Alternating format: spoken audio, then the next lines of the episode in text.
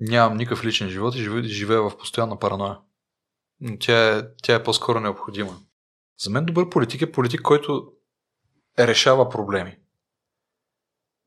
Който накрая се мери не по количеството изказвания или количеството скандали или количеството прекарано време на трибуна, а по количеството решени проблеми.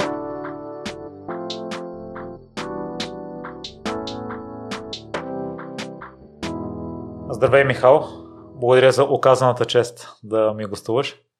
Здрасти, Миро. Удоволствието е мое. Чак пък чест. Радвам се, че можем да си поговорим. И, а, аз много се възхищавам на политиците и това, което те правят за държавата ни.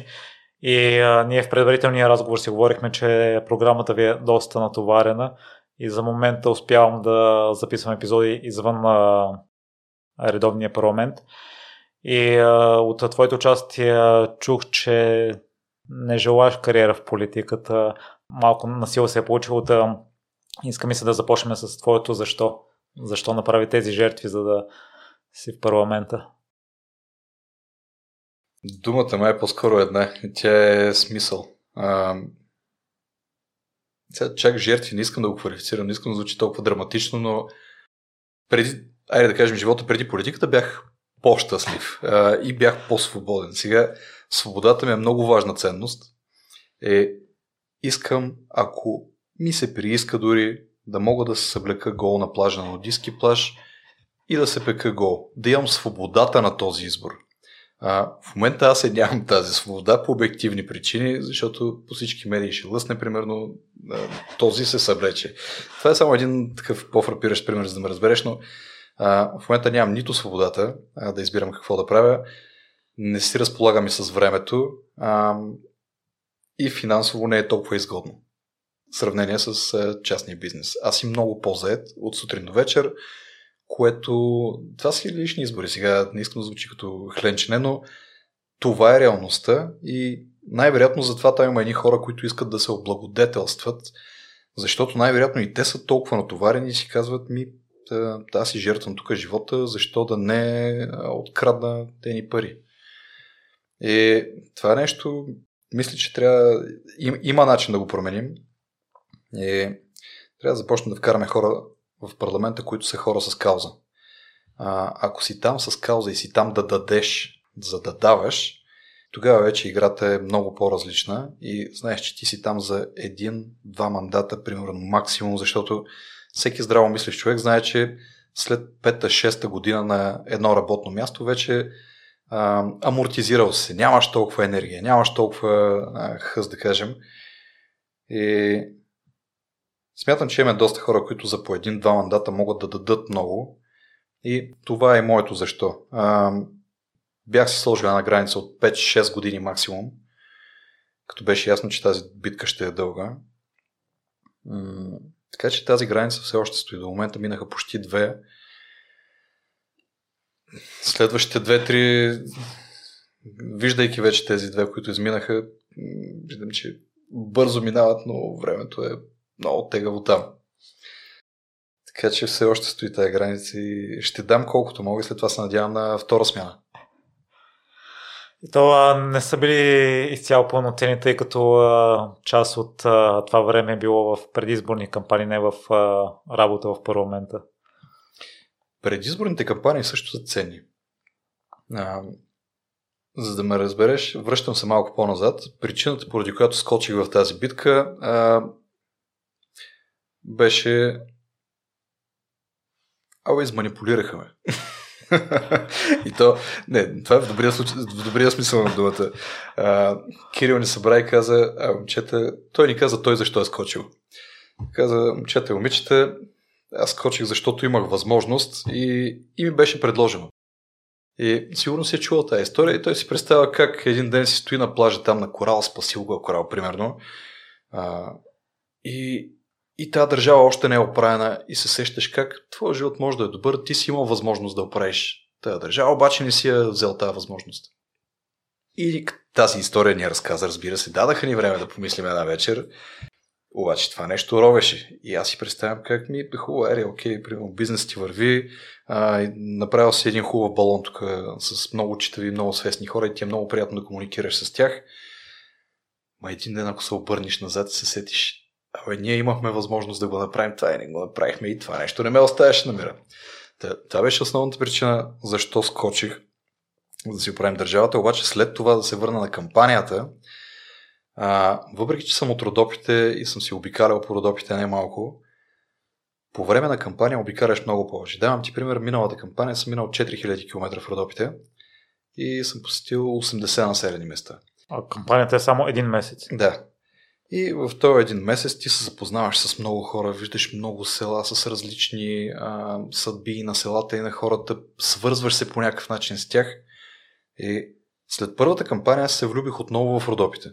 Преоткрих ги наново, видях страхотни хора в едни малки закътани селца, които почти са се обезлюдили, обаче хората там са благи. А, селото е, представи си, на върха на планината, едно село с страхотна гледка, прекрасни места. Така че кампанията помага и за това да си опознаеш региона, да, си, да се свържиш отново с хората, да се докоснеш до всичките проблеми.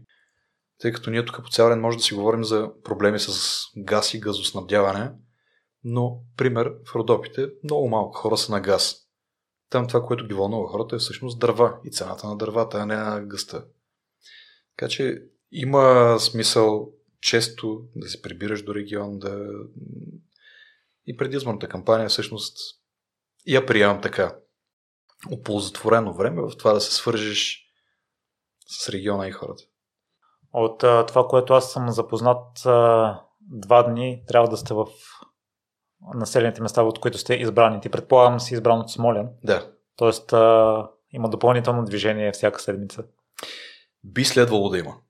А, много интересно сега. Знаеш ли какъв е графика на един народен представител?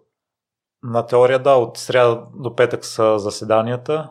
Да. И понеделник и вторник сте си по избирателните комисии и места. Да, да, така трябва да е. И... Като заседанията на теория са до 2 часа, но много рядко приключвате тогава. Ами да, има и някаква комисия след това. И истината е, че ако не ти се работи, имаш страшно много свободно време. Тоест, представи си, че ти имаш. Но няма сряда... да получаваш заплата, доколкото съм запознат. Не, не, получаваш. В смисъл, отиваш сряда, четвъртък и петък на пленарни заседания. А, една или две комисии, на колкото си писал, те обикновено са в сряда и четвъртък. И в петък обикновено е парламентарен контрол. Което означава, че ако не ти се работи и си схемаджия, отиваш сряда сутринта, караш заседание и комисия, четвъртък заседание и комисия, приключваш 4-5 и в петък дори може да отидеш само сутринта да се регистрираш в 9.00 и в 9.2 да си тръгнеш. И оттам нататък имаш пълна свобода. Дали ти се работи или не, зависи от тебе. Може да си стоиш понед... събота, неделя, понеделник, вторник и петък вкъщи на дивана. Можеш и а, да се пребереш или да се захванеш с инициативи, които са свързани с региона и да бачкаш. Така че имаш избор, но да, понеделник, вторник би трябвало да сме по регионите Проблема е, че не винаги се случва. Много често има пожари, които избухват тук, които трябва да се гасят и планувал си да се пребереш, обаче не всяка седмица се получава.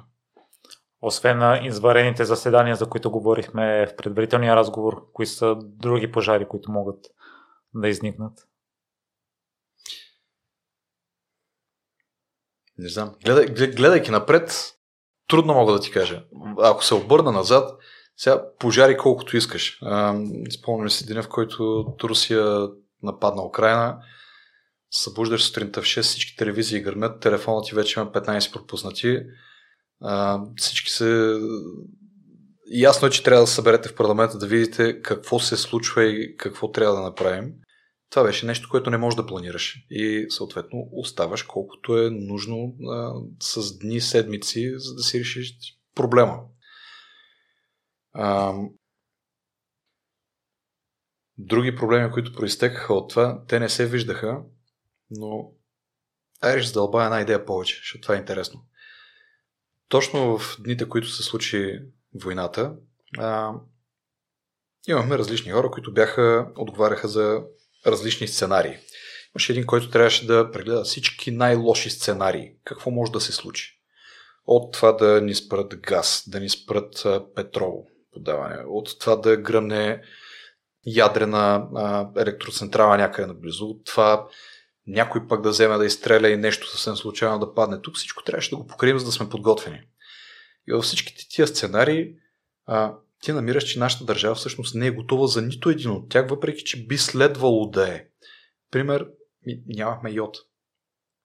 Затова беше един от сценариите, които много се радвам, че не се стигна до там, но представи си случая, в който всъщност нещо се беше случило и ние нямаме йодни таблетки. И ей такива малки неща, за които трябва да се погрижиш, отнемат... Не, не можеш да ги предвидиш. Това е един от примерите. Примери. А, Ари от последната седмица закони, които не се изгласуват на време. Имаше една промяна в а, застрахователния закон на България. И имаме проблем с зелените карти. Обяснявам ти го най-общо, в който Европа казва, Абе, е, българи, ви имате там един проблем, в който а, не си плащате редовно на застрахователите от Европа, когато стане происшествие с, а, между държавите. И има нужда да уеднаквите законодателството, то да бъде като европейското, защото а, иначе ще имате проблеми за това да влезнете в еврозоната. И това нещо го работим два месеца. Изготвени са едни текстове, а, направени са едни работни групи, за да стиковаш всичките заинтересовани страни от застрахователи до браншовици, до партии. И накрая това нещо пак не минава. То е ясно защо не минава. Отзад има едни лобита на да, един човек, който не желая този закон да минава. Обаче тези лобита, те си лобират и те спъват по всякакъв начин. Било то липса на кворум, било то някой ще дойде да направи един голям цирк да направи голям скандал. Сега много е интересно за медиите, ама нищо не се върши. Има просто един скандал и няма закон, който е минал. И съответно ти търсиш начини, по които да го изгласуваш. И ето ти един случай, в който аз трябваше събота и неделя спях в Смолен, понеделник също бях планирал а, целият ден с срещи и понеделник сутринта ми се обариха и казаха в един часа да си в София имаме комисия и скачаш на колата и тръгваш. Та, ето такива неща трудно се планират и затова графика до известна степен не е под мой контрол. Аз това признавам ти не го знах за политиците и силно очуден останах от това, че не разполагате с графика си, освен на изварените заседания, нещата, които сподели. Има ли други неща, които също не са в твоя контрол за контролиране на времето? Ми, те повечето не са. А, виж, аз също не знаех, че политиците работят толкова. Ако някой преди това ми беше казал, тези хора там в една сграда всъщност работят, щях да му се изсмея. Но истината е, че аз, аз в момента работя, айде, работя, може би не е правилната дума, ангажиран съм, защото за работа трябва да имаш свършено, трябва да имаш резултат. Но съм по-ангажиран, отколкото съм бил в частния бизнес. А, тя е динамична система. Няма как да имам контрол над собствения си график, когато има намесени много партии, а, различни институции, а, различни събития, които се случват на различни точки в света, обаче те по някакъв начин са свързани. Давам ти пример с две. Едното беше войната в Украина, другото е инцидента, който стана сега в а, Северна Македония. А, и първо, че трябва да се запознат с тези събития. Второ, че те ти променят графика по някакъв начин. А, пример с мандатите, които се връчваха. Взели сме мандата и трябва да се опитаме да съставим правителство. Обаче, всяко действие на всички останали партии променя до известна степен твоите действия. Ние сме казали, тръгваме в тази посока, правим декларация, сега ще се обединим по някакъв начин. А, обаче, изведнъж, айде след втория, между втория и третия, излиза един скандал Нексо. Това нещо въобще не си го предвижда. И то е някаква измислена история, която не знам защо се прави. Сега някои казаха, че е с цел да не отиде мандата при Демократична България. Дали е така, не знам. Ама тези неща влияят на графика ти, връщат те, не трябва да ходиш по телевизии да обясняваш всъщност, че тази голямата потия, която обясняват а, не е истинска. И това нещо ти отнема и от времето и ти размества графика, обаче няма как.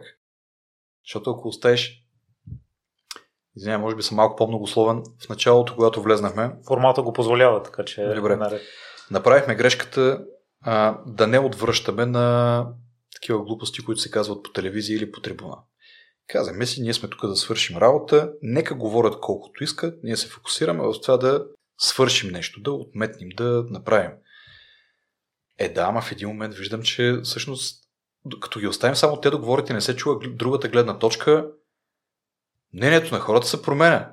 Аз прибирам при баща ми и той започва да ми задава въпроси за ма, какви са тия Нексо, какво стана с ей, кои си всичките скандали, те стигат до хората и като ги видиш от всички телевизии и почваш да се чешеш по главата и да си казваш, бе, те тия промяната, промяна ли са сега или, или са поредните? И видяхме, че явно а, това да свършиш работа не е достатъчно. Трябва и да излезнеш, да кажеш какво си свършил и да кажеш, да опровергаеш с документи, смислено всичките глупости, които излизат по медиите. А, и докато вървеше Нексо, си припомних един филм, много интересен и много известен, за една кампания на двама американски президента. Филма се казва Дързлаем кучетата. Гледал ли си го? Не. Страхотен филм. Той е за един пиарски екип. Двама президента се състезават за президентското място. И единият президент там е хванат в някакъв скандал. И са събрали най-добрите пиари. И това, което се прави през целия филм е създават се скандали, създават се истории, за да се спечели още един ден, още една седмица, за да се разсея вниманието и да се стигне до деня на изборите. И тия хора в този филм всъщност си продуцираха война. Те излезнаха по телевизията, казаха, имаме сигнали, че има терористи в Албания. А, всъщност те май ще ни нападат. И се създават ни новини. И докато го гледах този филм и си казах, мале, тук абсолютно същата глупост се случва. То беше Нексо, то преди това бяха Gemcorp. И едни несъществуващи теми, които като ги повториш много пъти в ефир и като използваш това, че хората обичат да има нещо конспиративно, да някой да заговорничи срещу всички. И тази история се продава. И примерно Gemcorp се дъвка не знам колко месеца. Nexo пак се дъвка 2-3 седмици. И няма значение дали е истина. Ето, то сега почнаха да излизат вече. А, стана ясно, че нищо не са намерили, че няма никакви финансирания на терористи, но това отнема някакво време. Докато дойде това време, обаче тази тема е в медиите. И ето такива, за такива неща трябва да излизаме и ние по медиите, всъщност да обясняваме всъщност това не е вярно, това не е вярно, това не е вярно. И като мине някакво време, да си ги повтаряме. Помните ли, това не беше вярно? Помните ли, че щяхме да фалираме държавата? Помните ли, че щяхме да стоим на студено? Виждате ли сега, че не сме на студено? Виждате ли, че не фалираме? Виждате ли, че имаме 12 милиарда в БНБ? Виждате ли, че дефицита не е такъв, какъвто казаха? И надявам се така вече с наслагване да успеем да покажем на хората, че има там. Мога ли по-свободен език да използвам? Да. Има едни смутаняци, които се възползват от позицията, която вземат и това, че телевизиите ги показват, а, да злоупотребяват с думите и да ни вкарват в а, ежедневие, което не е истинско. Някакви теми, които въобще ги няма, които са много далеч от решаване на проблеми. Те всъщност са създаване на проблеми. И се надявам малко малко вече хората да започнат да отсеват кои са тези хора, които решават проблемите и кои са тези, които създават изкуствени, само за да стоят в парламента. Има ли решение на това, Михал, тъй като много трудно съм забелязал, че може да се промени мнението на човек, особено ако не са с отворено съзнание и с хора, които сме на различни политически позиции, също намират доказателства и вярват в думите на другите. И наскоро слушах едно интервю с кмета на Лондон и водещия сподели, че една от целите на политиците е да представят така, че усещане за перфектност от тяхната партия. Тоест, това са твоите възгледи, но според другите партии също изкарват а, позиция, която изглежда, че те са прави в случая. Mm-hmm. Това е полезно. А, смятам, че е добре да има партии с различни възгледи. А, иначе има голяма опасност някой да се самозабрави, че само той е прав. Така че мисля, че демокрацията в този си вид работи. знаеш, нещо, което можем да променяме, тя, то така или иначе винаги ще има партии и всеки ще си гледа историята през неговия ъгъл. И най-вероятно и така ще я представя.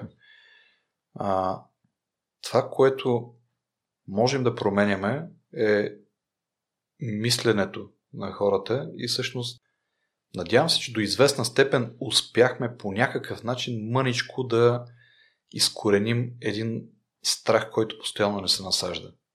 Не знам дали ти е правило впечатление, но в голяма част от риториката на политиците има страх. Това ще се случи и ти ще страдаш по някакъв начин. Било то, ще свършат парите, ще си на студено, ще ни нападнат, ще ни поробят, а, финландци, норвежци ще ти вземат децата. Винаги е една така риторика, в която има страх. Е, то малко метафорично казано, но ето и една интересна битка между доброто и злото. А, смятам, че този страх трябва да го изкореним по някакъв начин. И ето два примера, как мисля, че до известна степен изкоренихме два от страховете. Единият беше свързан с а, войната Украина-Русия. Тогава дълго се тиражираше, айде, когато изпращахме оръжия навън, ако това нещо го бяхме казали миналата година, те ще да ни обесят. Видя се обаче, че вече мина почти една година. А, видя се, че България изиграва ключова роля в това Украина да не падне. Толкова, да не падне. А, и се видя, че няма последствия. Мисъл, има нормалните последствия, в които Русия не спря гъста. Ми тя спря на Германия, спря на всички. Някакси онзи страх, че там някъде има някой голям, който по всяко време може да дойде да те шамари, надявам се, че леко този страх вече е изместен. Защото хората видяха, че ми, България не само, че е изпращала оръжие, ми, тя е изпращала оръжия, снабдила Украина с а, дизел, променила цялата позиция на Европейския съюз и не ни се случи нищо. Значи ние можем да бъдем горди и можем да си устояваме позицията. Втори пример. България изгони 70 дипломата. Край ще скъсаме тук дипломатическите отношения, ще настане края на света. А, помниш ли тогава, че всъщност ни заплашваха? А, казваха, ние сега ще си изнесем целият корпус, ако не преосмислите решението. Ми нито се изнесе някакъв корпус, а, нито стана нещо. И всъщност ето един прецедент, в който ако утре някой реши да изгони 40 дипломата, то даже няма да е новина. Защото преди това някой друг е изгонил 70 и вече си показал, че този страх той не е истински. Така че надявам се, че ето по този начин можем да променяме мисленето на хората, да изкореняваме страха и дай Боже някой ден, когато има по-малко страх, хората вече да са по-смели и да изразяват собственото си мнение, да не са водени от страх. Да не търсим винаги компромисното решение или да не търсим по-малкото зло. И да търсим това, в което вярваме и което смятаме, че е правилно. Напълно съм съгласен с, с теб и може би такива са и моите възгледи по-оптимистично да гледам на нещата. И във връзка с това, кои са най-позитивните неща, които направихте в последното Народно събрание? От към прияти закони или генерално? Mm-hmm. Покрай толкова много скандали, вече не съм сигурен. Сега големите законопроекти да минаха. А, но пък мина сината карта, което, с което мисля, че дадахме, отворихме вратата на IT компаниите започнат да наймат а, хора извън Европейски съюз. А, Леле, виж, хващаш ме малко неподготвен. А, какво друго? Последните дни минималната работна заплата се увеличи. Сега, това е малко спорен законопроект. Важно е да се повишава. М- бизнеса не е доволен. И аз да си призная като човек, който е по-скоро либерален, не смятам, че държавата трябва да контролира чак до такава степен да, да определя каква е минималната работна заплата. Но в ситуацията, в която се намираме, мисля, че има нужда за да избутаме едни хора да първо да не ги е страх, второ не всеки да мисли как да оцеля от днес за утре, за да може да освободим малко съзнанието и хората започнат да мислят. А...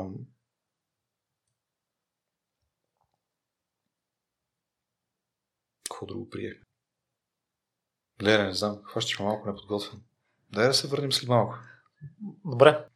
Друго, което ме изненада в теб е, че си си дал срок и един от упреците към продължаваме промяната е именно това, че голяма част от политиците нямат опит в парламента и ти виждаш, че има някои хватки, които ги научавате в последствие. Аз забелязвам при вас, че с течение на времето изчиствате някои грешки, които ги осъзнавате и смятате, че са били такива.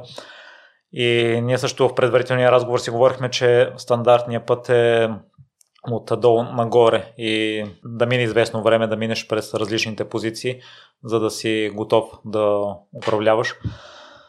Та, това не е ли малък негатив, че си си поставил а, срок, в който искаш да си народен представител, при положение, че ти явно си от работещите и си необходима в а, парламента?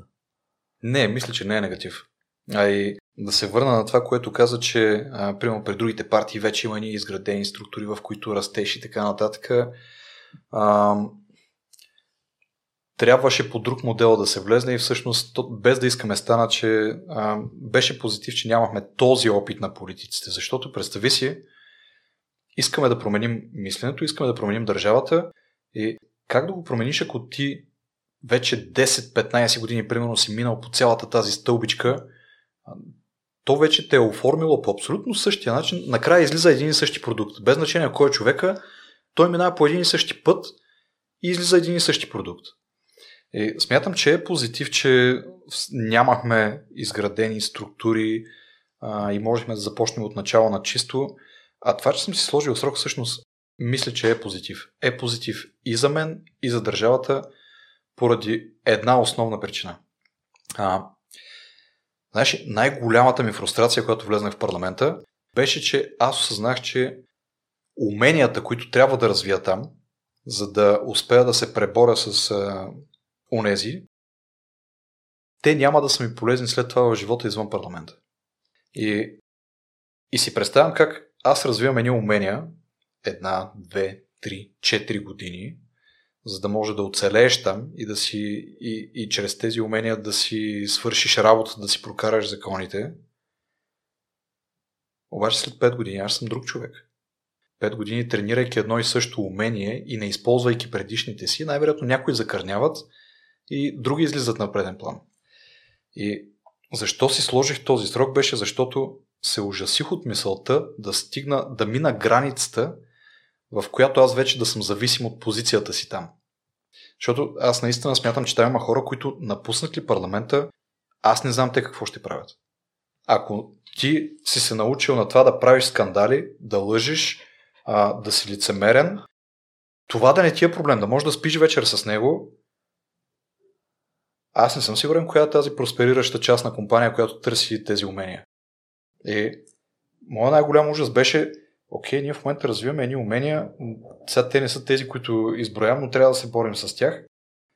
И аз ставам зависим от позицията си и почва да ме е страх да напусна парламента, защото няма да мога да се котирам на частния пазар и това ме прави зависим от моето място там. Което пък допускам, че тогава става проблем, защото най-вероятно ще съм склонен на компромиси. И заради това съм си сложил срока. Смятам, че позитив и за мен позитив е и за България.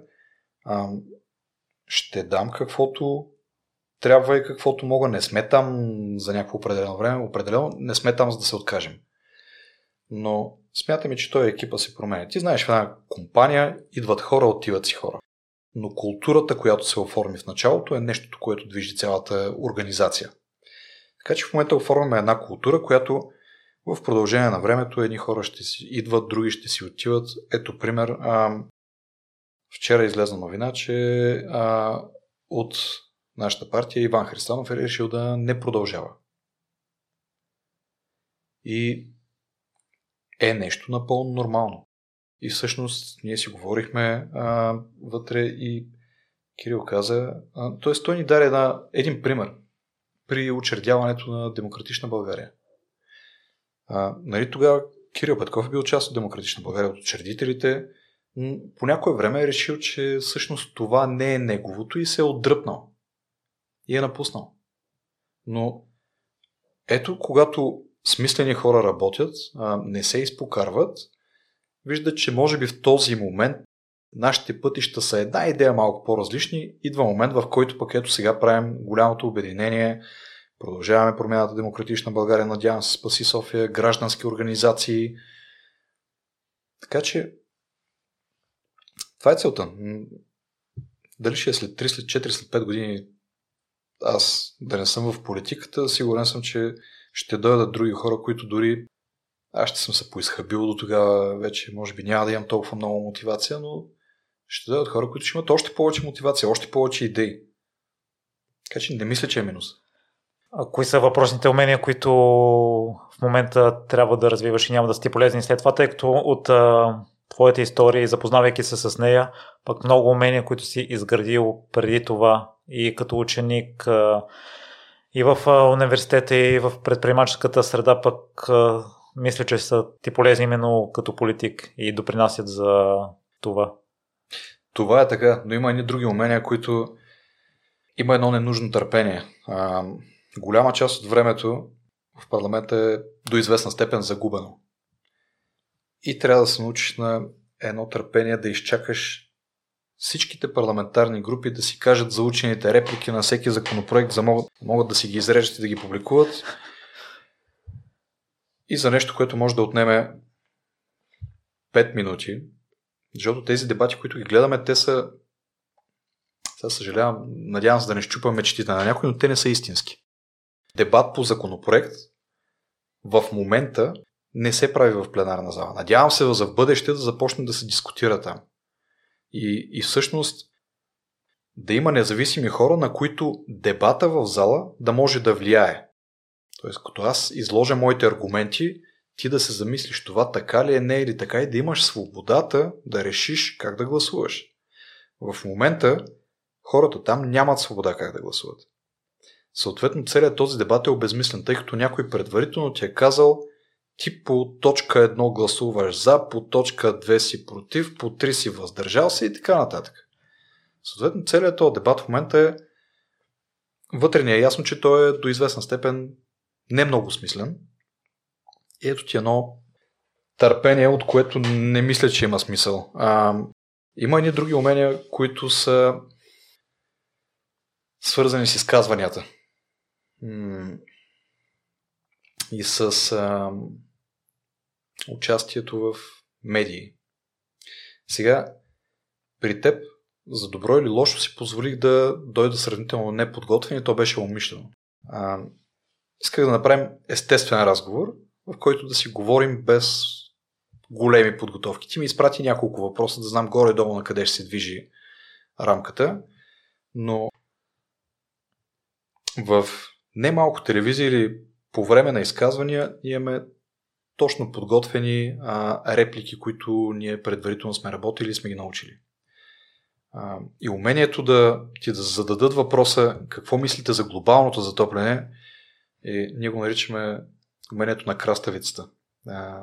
Без значение какво ще питат, ти си говори за краставицата. Кажи ми за домата. Домата е много хубав. Той прилича малко на краставицата, но сега да ви кажа за краставицата. И ако гледаш интервюта по телевизията, те почти на всички политици горе-долу са в тази посока. А, мога да ти зададат един въпрос. Какво мислите за... А, айде да вземем две горещи теми. Какво мислите за побоя, който се случи в Северна Македония? И ти да не си готов да искаш, всъщност да искаш да говориш за Украина и да кажеш да, това е нещо, което не трябва да се повтаря никога и ние видяхме много примери, а, които не трябва да се повтарят, един от които е Украина. Вие помните ли започваш да си говориш за Украина?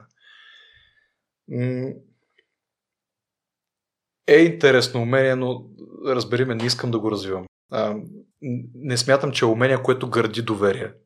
А искам да се върна в някакъв момент в частния бизнес, където всъщност хората работят, защото не защото имат изгода, защото си вярват. защото има изградено доверие, защото има изградени връзки между хората. Такъв тип умения не са тези, които пораждат доверие. Те са тези, които, не знам, по-скоро строят стени. От това, което аз съм запознат, Михал, вие имате пълна свобода да гласувате по начин, по който вие смятате за най-правилно, но съм чувал и ваши депутати да не изказват ясна позиция преди да се сформира цялата група. Та разликата между двете. Каква е? Не съм сигурен, че разбрах второто. По някои въпроси забелязвам, че излизате с една обща позиция да. и не изказвате мнение преди да излезете да. с общ, обща позиция. А, обяснявам ти. Ей, виж, затова много ми харесват такива подкасти, защото можем да обясняваме. А, хората всъщност малко ще се отклоня. Хората в тези подкасти, които слушат, всъщност са хората, които искат суровата информация, за да могат те да вземат решения. А, като в национал, национален ефир, там по-скоро трябва да дадеш решението. Без значение отзад какво стои. А, казвам ти как взимаме решения. Ние сме, в момента бяхме 54 човека. И всички тези хора са разделени в различни комисии. Комисия по отбрана, по економика, правна, въпросите за младеща и спорта и така нататък. И всеки от нас следи точно определени законопроекти, които са в неговия ресор. Много е трудно един човек да има поглед над абсолютно всичко, което минава през комисия и всичко, което влиза в зала. А, съответно, по някои законопроекти, примерно ако не е от моя ресор, а, за да си формирам мнението, разбира се, ще си изчета законопроекта, ще видя за какво става въпрос, но тъй като нямам целият контекст на цялата тази материя, ще изчакам да мине сбирката на групата, която преди да започне пленарната седмица, която, както казахме, среда, четвъртък, петък, вторник вечерта, ние събираме всички. И една от точките, когато се съберем, всъщност е дневен ред. И в този дневен ред минаваме по всяка една от точките, която предстои да бъде гласувана и съответно всеки, който в, на който комисията е минала тази точка, споделя за какво става въпрос, какъв е целият контекст, какво да очакваме в зала, как са настроени другите народни представители и водим една дискусия по всяка една точка, която помага вече и за формиране на мненията. Това е една от причините защо някой пъти казваме, ми ще излезем с позиция на групата ми. Някой път имам нужда да чуя експерт, примерно не съм експерт по младежта и спорта. Имам нужда а, и Радостин Василев и на и останалите, които са експерти, да се видя с тях, те да кажат това е ли важно, не е ли важно. И ти давам пример с в последната седмица приехме някаква стратегия за развитие на спорта за 5 години напред, прямо нещо от сорта. Еми, говорихме си това, кое, до което, на кое, над което се обединихме, е, че тази стратегия не е добра. Изглежда много кажем, не е, за, не е за 21 век тази стратегия. Писана за някой друг век. Е, обаче, решихме, че е по-добре да подкрепим, за да имаме някаква стратегия все пак, вместо да нямаме никаква. И, примерно, за такъв тип въпрос аз не мога да го взема сам. Защото не знам какво следва, ако нямаме стратегия. Не знам кое е по-лошо да нямаме или да имаме калпава. И ето за това някой път казваме ми, ще, ще кажем по-късно или ще ви кажем групата какво е решила. Това е причината. Иначе за всичко останало сме напълно свободни. В политиката забелязвам, че много рядко има изцяло положителни неща или изцяло негативни голяма част в сивия сектор. Едната част има позитиви, има и негативи, които вървят с това. Та, Михал, има ли случаи, в които лично себе си си се разочаровал като политик, да си се пребрал някой вечер и да си премислил нещата? Всяка вечер, Миро. А т.е. под премислил предвид да си съжалил за нещо, да си каже, ето аз не отидох за това и съм разочарован от себе си? За някое твое действие? А... Има да. Последния парламент смятам, че не бях толкова ефективен, колкото първия.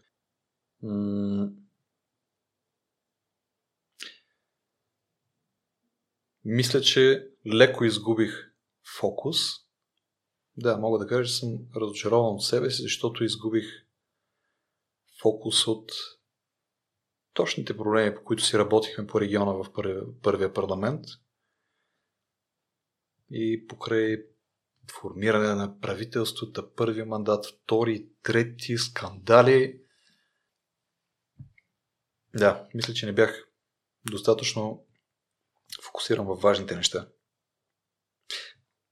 Всяко е важно, не знам. Виж, то малко, малко тъпо звучи, защото хората казват, най-важното е да се състави кабинет. И то наистина, това е първата задача след изборите. Обаче, ако 4 месеца съставяш кабинет, сега трябва да можем да намираме време и за останалите важни точки, за които хората сте пратени. Така че в този парламент мисля, че можех да бъда по-фокусиран. С кое действие си най-горд от себе си, от, от двете събрания? Mm-hmm. С нещата, които успяхме да избутаме в Смолянския регион. Там сформирахме страхотен екип. И има някои проекти, за които видяхме светлина, които никога не се е говорило за тях. започнахме да говорим за... То това е много далече във времето, но високоскоростно трасе между Пловдив и Сморан. Тъй като в момента не знам дали си пътувал скоро там, но там е завой до завой. И особено когато е сезона в Пампорово, се получават едни дълги опашки от коли, и един, когато кара, а, когато е по-ночен, кара по-бавно, това забавя цялата колона, хората се изнервят, изпреварват рисково и е проблем. А, ето виж пак малка смяна на мисленето. До преди време решението на това беше винаги като дойдат избори се говореше за трета лента ще направим.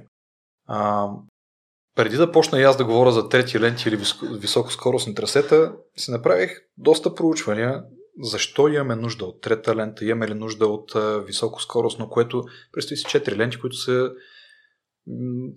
дълбаят се тунели, дигат се една естекади и се прави една хубава магистрала, силно казано, от високоскоростно трасе.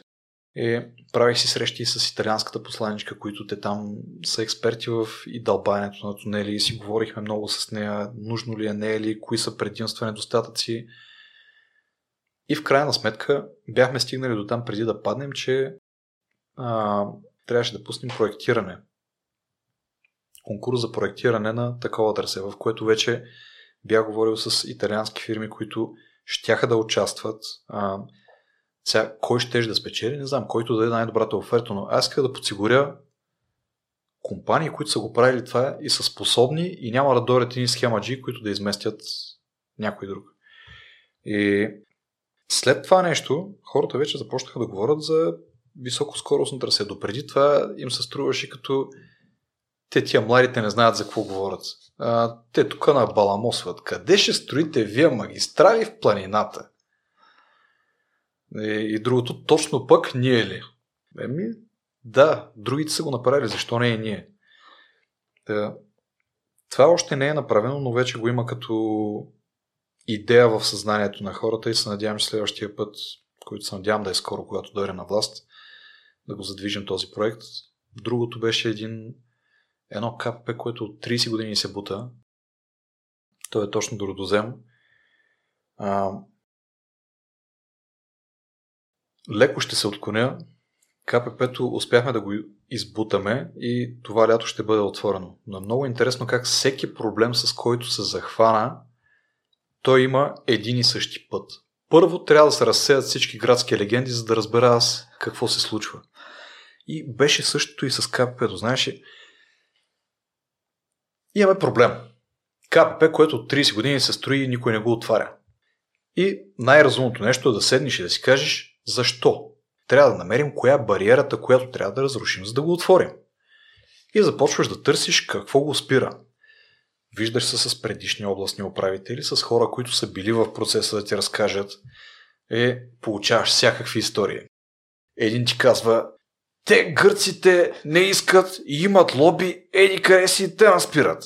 Отиваш при другия и другия ти казва, всъщност те гърците, защото искат повече пари да отлагат и всеки път да им го плащат и не искат. Отиваш при четвъртия и четвъртия ти казва, аз ще ти кажа как да го направим. Виж, има една спогодба от 70 и не знам си коя, на която пише, че ние им даваме водите на места, те трябва да отворят тук тая граница, те не са и ние трябва да ги задължим. И събираш миро един такъв голям букет от едни истории. И сега трябва да видиш какъв наистина е проблема. И започваш една по една историите да ги проверяваш. А, това с водите на места е вярно. Ама е частично вярно. Наистина има една такава спогодба, в която там не знам с коя година сме подписали, която казваме, че някаква част от...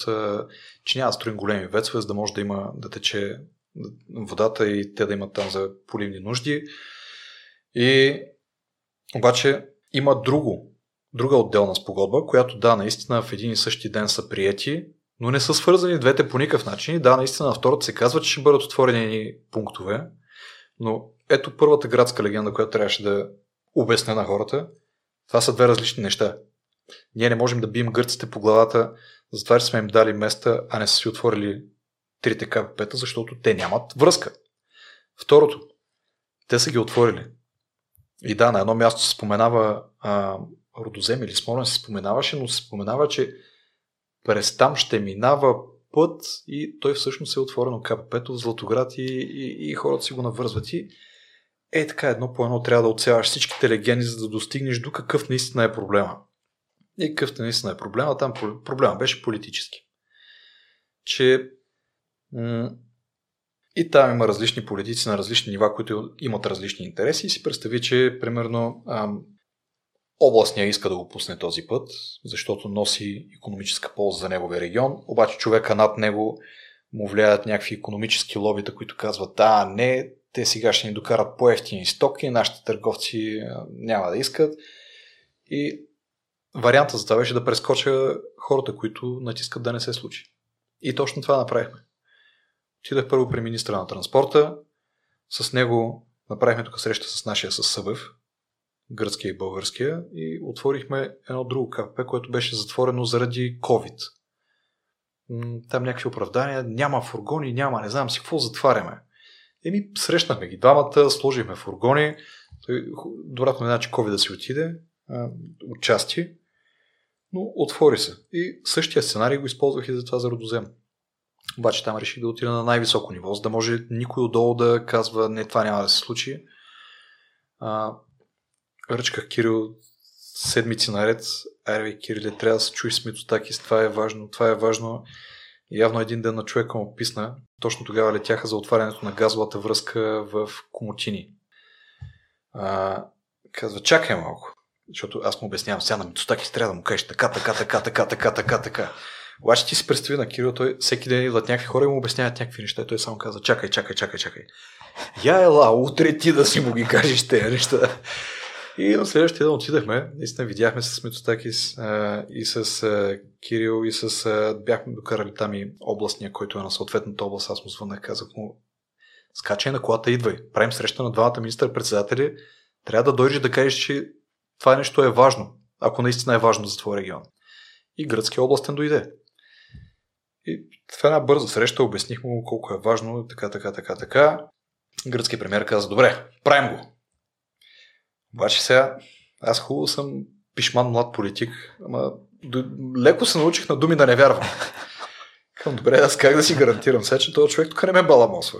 И съм си отнесъл аз една голяма снимка на това КПП. И към сега ще го тествам. Колко този човек си стои за думите Към добре, а, радвам се, че го правим господин Мицотакис, ама донесъл съм една снимка на КПП-то. Може ли да се снимаме тук, да, да покажем, че ние сме се съгласили? И го тествам, защото това нещо излезе ли в медиите, означава, че да, той наистина го е казал и то с снимка с българския министър председател, с депутата от Смолян, тук снимка. Той каза, добре. Кама, този май е сериозен. Викнахме един фотограф, снимахме се. Разбира се, пуснахме го в медиите, а, за, да, за да може да има напрежение върху него, а, че това нещо се е казало. И, и да, и след това наистина почна да се асфалтира там пътя. Защото проблема беше, че от гръцка страна леко се забавяха нещата, трябваше да има асфалтиране. трябваше да се построи. И почна да се строи. Сега, целта беше още миналата година да, да го приключим. Корисната цел беше да мога да го използвам за изборите предишните. Обаче се появи едно свлачище там, което не беше под наш контрол. Но както и да е. Важното е, че тази година това нещо ще стане и е проект, който, нали ти казвам, 30 години хората са го мъчили и сега не знам поради една или друга причина, най-вероятно и те са имали основания с всичките тези истории, в които някой е пречел, може да не са имали достъп до гръцкия министр-председател. Сега аз имах късмета, че Кирил беше в добри взаимоотношения с него. И можехме да се видим. И вече имаше доверие между тях. Ама е късмет това. Сега предишните областни, които са го бутали това нещо, най- сигурен съм, че и те биха го направили. Но ето това са примерно две неща, които направихме. Трето, което направихме, което обаче канцелираха, направихме екип за привличане на инвестиции в региона. И то беше нещо от предишния ми живот. Като обикалях из Европа да свързваме предприемачи с разни venture capital инвеститори, на мен клиенти ми бяха общините или съответното Министерство на държавата. Всъщност аз обикалях и продавах на кантона в ВО, примерно, събитие, в което ти му казваме, ние ще ви докараме 40 инвеститора от цяла Европа, които са най-добрите в а, това да инвестират в медицинско оборудване и вашите компании плюс най-добрите от цяла Европа, за да обменят идеи, ще презентират пред тези инвеститори, ще им направим едно събитие, в което да изпият и по чаша вино, да си станат приятели, да може да има, има инвестиции във вашия регион.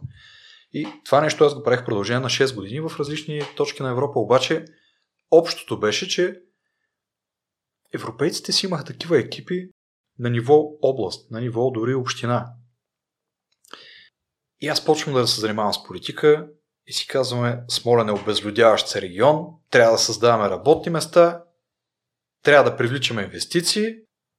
Ма кой ги привлича тези инвестиции? И няма, някак си трябва бизнеса да е проактивен, да отиде при кмета, да каже кмете, може ли, което не винаги се случва и направихме такъв екип който всъщност си намерихме експертите, които направиха това нещо в Пловдив. Пловдив е такъв в момента заради това нещо. Пловдив преди 6 години си направиха такъв екип, привлякаха хората в индустриалната зона, която сега се оформя и виждаш, че Пловдив в момента расте с страшни темпове. И тия същите хора, които го направиха това нещо, ги привлякахме в Смолен да направим там същия екип и да задвижим областта. Започнахме, но смени се властта и този екип беше уволнен. Те, е, това са част от нещата, за които много се радвам, но основата е екипа, който създадахме там. И ето сега, като приключим с теб, аз паря да се видя с екипа, да си направим цялото планиране и да направим една хубава кампания, в която след това да си избутаме всичките проекти. Желая ви успеха с това и ти си доказателство, тъй като аз съм на мнение, че основно живота на хората си зависят от самия тях и от предприемчивостта, която могат да демонстрират. За политиката все още може би съм на сместно мнение, но ти пък ме опровергаваш, че ако си вършиш съвестно работата и като политик, може да свършиш много неща. Ми, можеш, да. Даже можеш да свършиш много като политик. И а, това е едно от нещата, които може би го нямаме като нация и от историята, която ми разказва всеки прехвърли проблема на другия.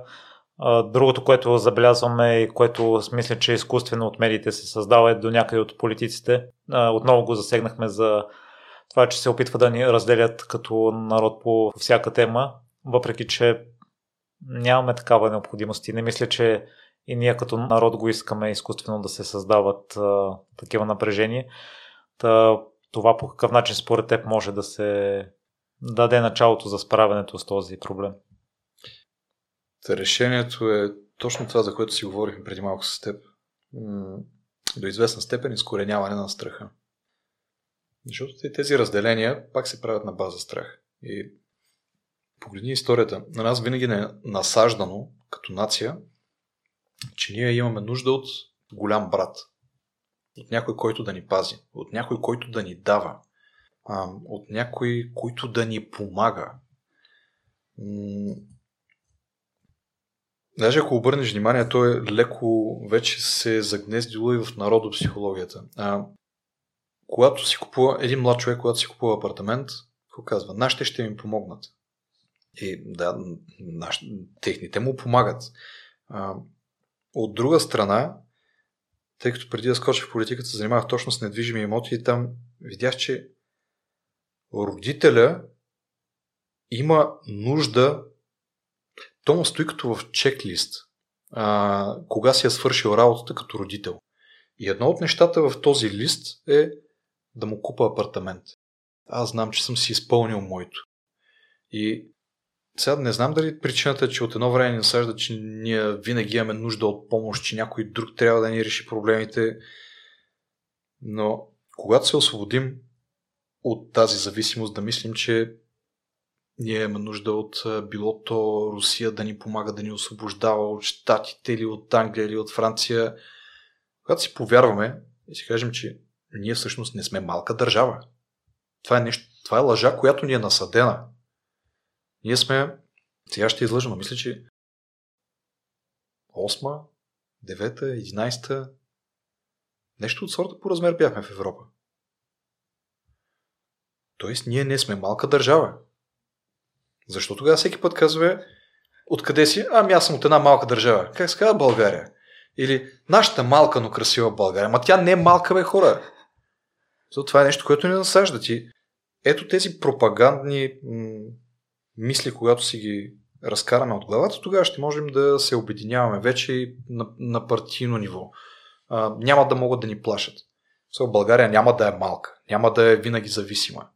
И когато си имаме самочувствие, че ние не сме малки, всъщност можем да сме независими, можем да си вземем нашите решения, които са в наш интерес, без да ни е страх, ау, сега ще ни спрат гъста. Или, а, не знам, а, дай да сме балансирани, какво могат щатите ни Ау, ще ни изгонят от а, НАТО. Ами, ако е в интерес на България сега, ние си гоним нашите интереси. И не трябва да съобразяваме с големите сили. И ето, това е показахме, че можем.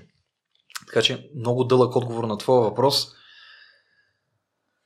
Добре е да има партии, добре е да има различни гледни точки, а, но не е добре да всяваме страх. И когато хората започнат да избират без да се страхуват, тогава те ще имат чисто съзнание кое е правилно, кое не е правилно, кое отговаря на тяхната идеология и начина по който искат да живеят.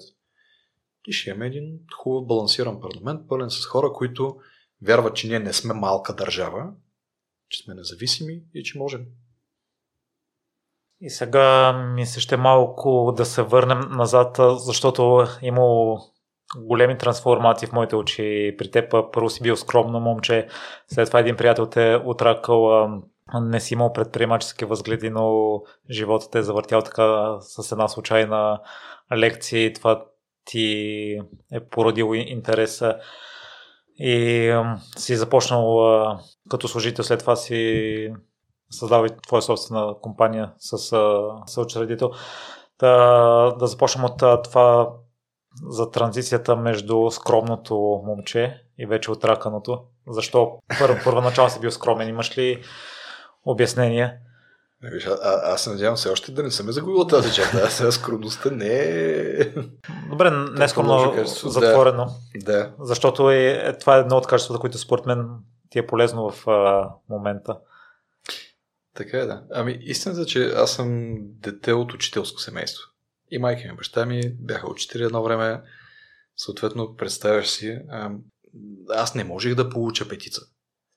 Как така? То това е излагация за родителите. Съответно, трябваше да съм подготвен по всичко и аз бях едно от зубърчетата. А ти които... си роден в Родозем? Да. А, но си учил в Смолен или в Родозем до известно? Обратното. В, а... Роден съм си в региона. В Родозем уча до 7 клас. 7 до 12 Смолен и след това нормалния път студент. А, тъ... до 7 клас си бях много стрикно, дисциплинирано зубърче, което абсолютно всички уроци си ги знаеше. А, и това не беше лошо. М- научи ме да уча. Научиме да запомням. Научиме на дисциплина.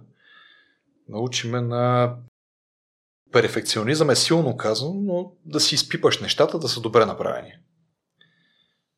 Другия период също беше интересен. Той беше периода в Смолен, за който реферираш, който, както ти каза, отракал си се, ами то пак по неволя. Защото вече си далече от родителите, имаш свобода, а, вече паричките не ти ги дават за един ден, ми за седмица, съответно трябва да се научи по някакъв начин за 7 дни да си разпределиш парите, да ти стига. Е, от този период всъщност това, което взех е, че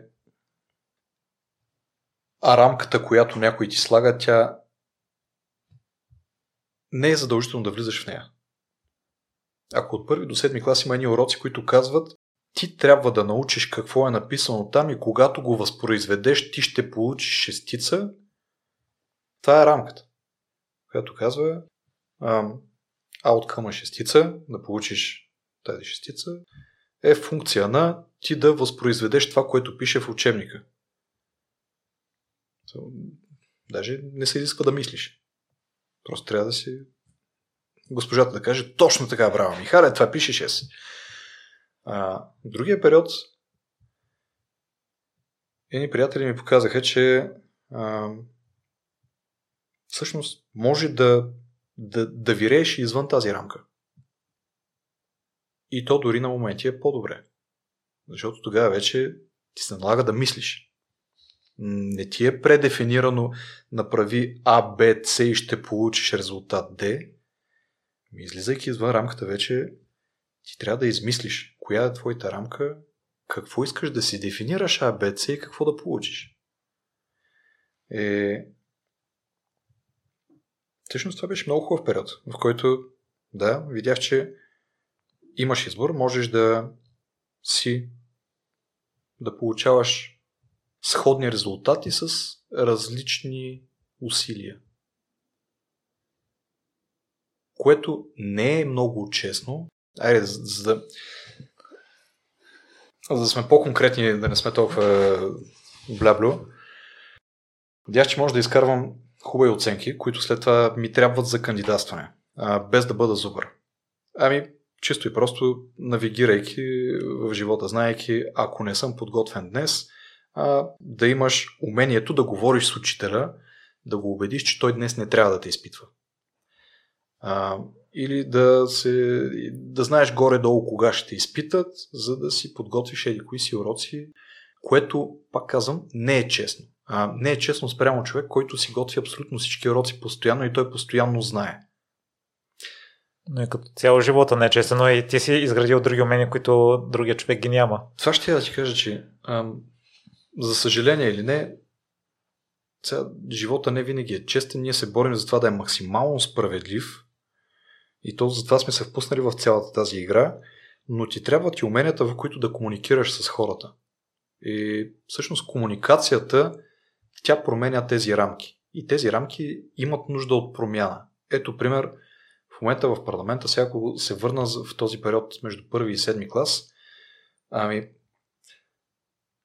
да, някъде в бъдещето искам да променим тази образователна система и не искам на децата да им се казва ти ще стоиш и когато повториш това нещо, което е написано, тогава ще получиш шестица. Ами, дай да почнем да ги учим тия деца на това как да мислят. Имаше интересни примери.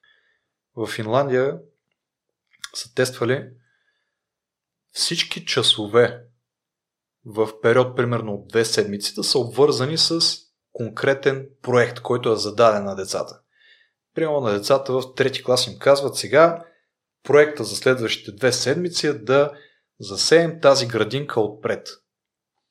И по математика влиза госпожата и ти казва, ето сега деца, тази градинка отпред, която ще сеем е с размери 10 на 5. Семенцата се сеят през еди колко си сантиметра, изчислете колко семенца ще посеем.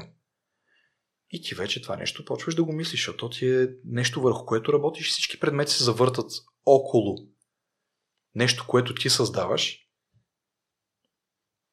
и, и, и се оказало, че децата учат много по-добре и мислят. Така че ето пример как в момента съм в ролята на човек, който създава рамки. Защото закона е рамка. И искам да поуправим някои рамки, тъй като не са добре дефинирани към момента и те винаги имат нужда от предефиниране, за да са актуални за времето си. А спомняш ли си тогава по какъв начин прие това новото нещо и другите неща, които а, дава то?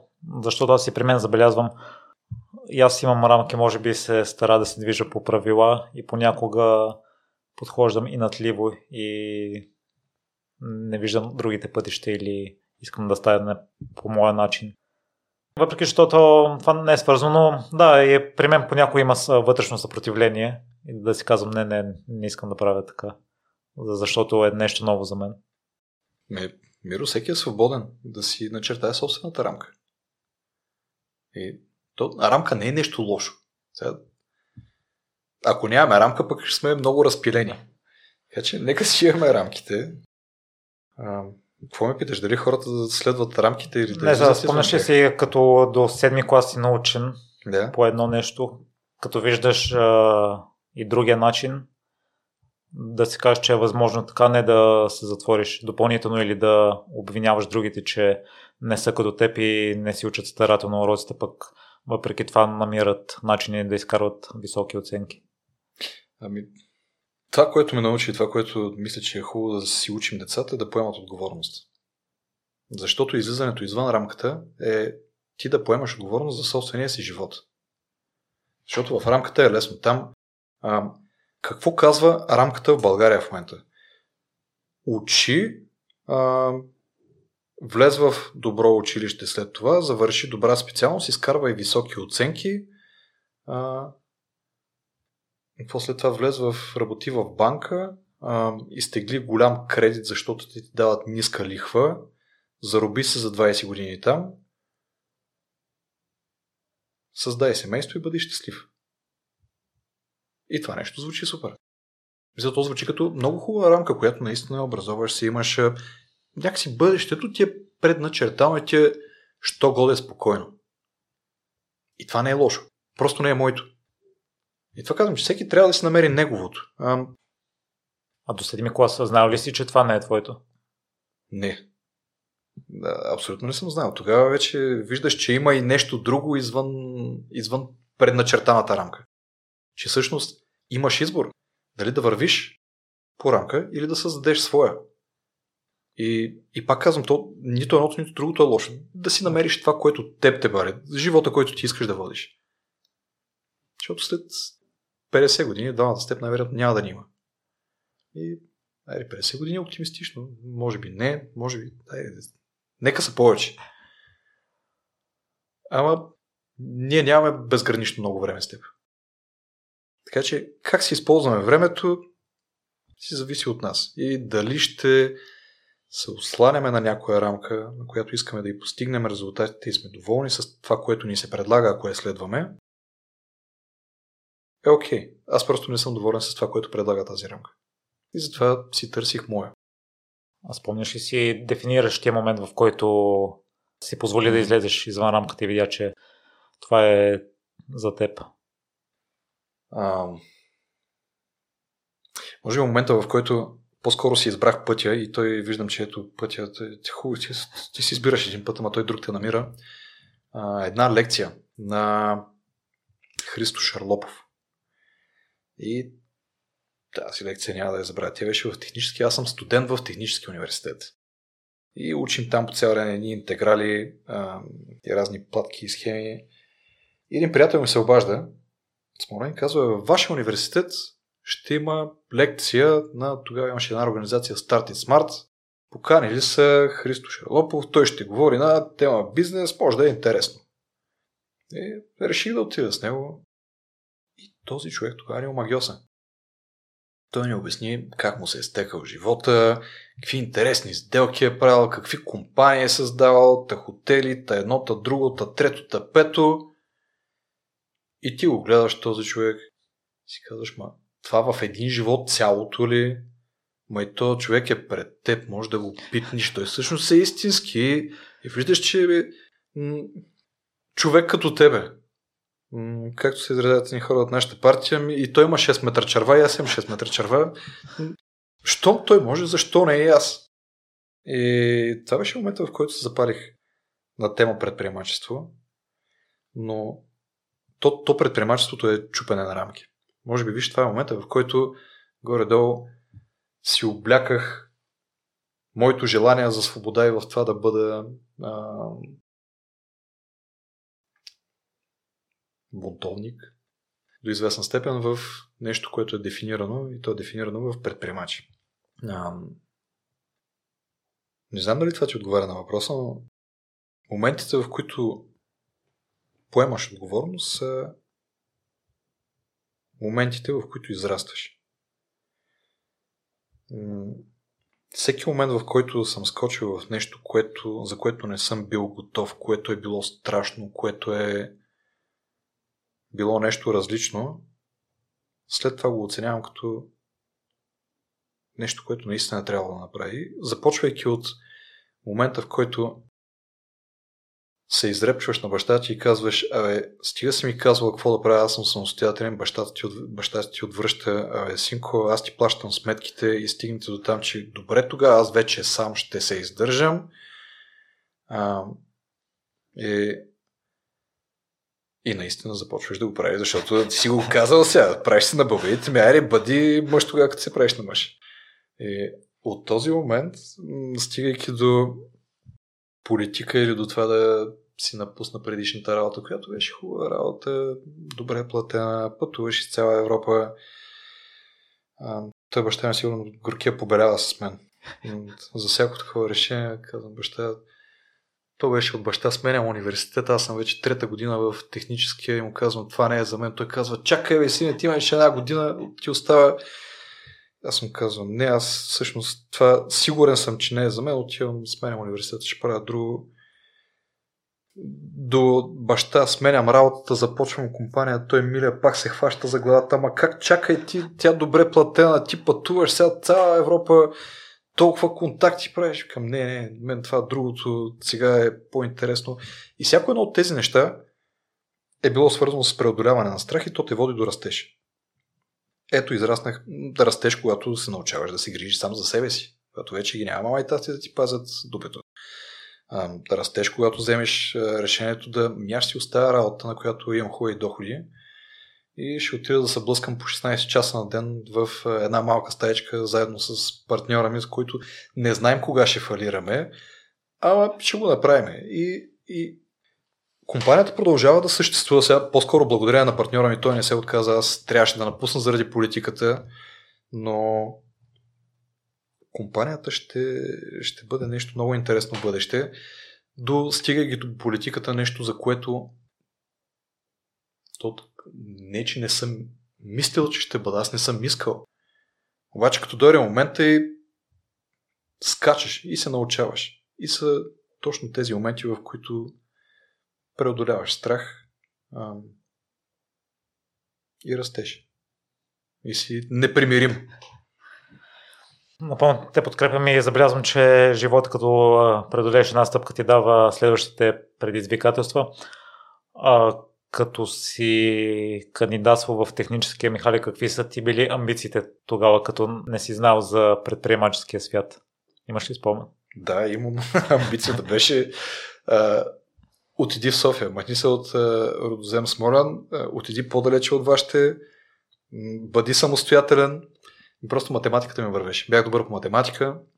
Те местата не бяха много. То беше технически, софийски някои специалности, ЛАСИГЕ и имаше още едно училище, което се учат подобни специалности на ЛАСИГЕ. Е, технически обаче ме изкуши. Там идва и титла. Видях там, завършваш и имаш и нъжа пред. И нали, те вашите надъхват сега инженер, лекар, това са такива специалности, които нашите родители са много, много престижни. И те наистина са престижни. Ти казваш, да ето ще станеш инженер и гледам мина жа, викам, е, добре, браво, ето това звучи интересно, с математика ще отида там, ще имам титла, съм инженер. И, това бяха причините. Нямах някакъв осъзнат избор, просто исках да дойда насам а, и защо да, не, да нямам някаква титла, да съм инженер, пък и да разбирам от а, електроника, супер. А, това беше неосъзнатия избор. Вече след това по-скоро стана по-осъзнатия. Аз също като теб записах техническия и Сигурно рано съм осъзнавал, че не е за мен, но за разлика от теб го изкарах целията, даже магистратура завърших, за да съм в рамката. И а, като виждаш а, новия свят, преди да вземеш такова отговорно решение за себе си и да прекъснеш а, почти към края, според теб необходимо ли е да имаш а, готово решение за след това, за следващата стъпка? Тъй като аз дори да бях прекъснал технически, нямах, нямах представа какво искам да правя. Ми със сигурност помага да имаш някаква идея поне на къде да се насочи. Виж, аз така го обяснявам, прекъснах, но то беше дълъг процес. Да. А, и то прекъснах за да отида да следвам друго. В което това друго, то беше един дълъг процес, в който имах едно гадже тогава, което тя учеше това. То, другото е пиар. А, тя учеше пиар и на мен беше страшно интересно да й пиша нейните курсови работи. Аз стоях и пишех нейните неща с... На мен правеше удоволствие.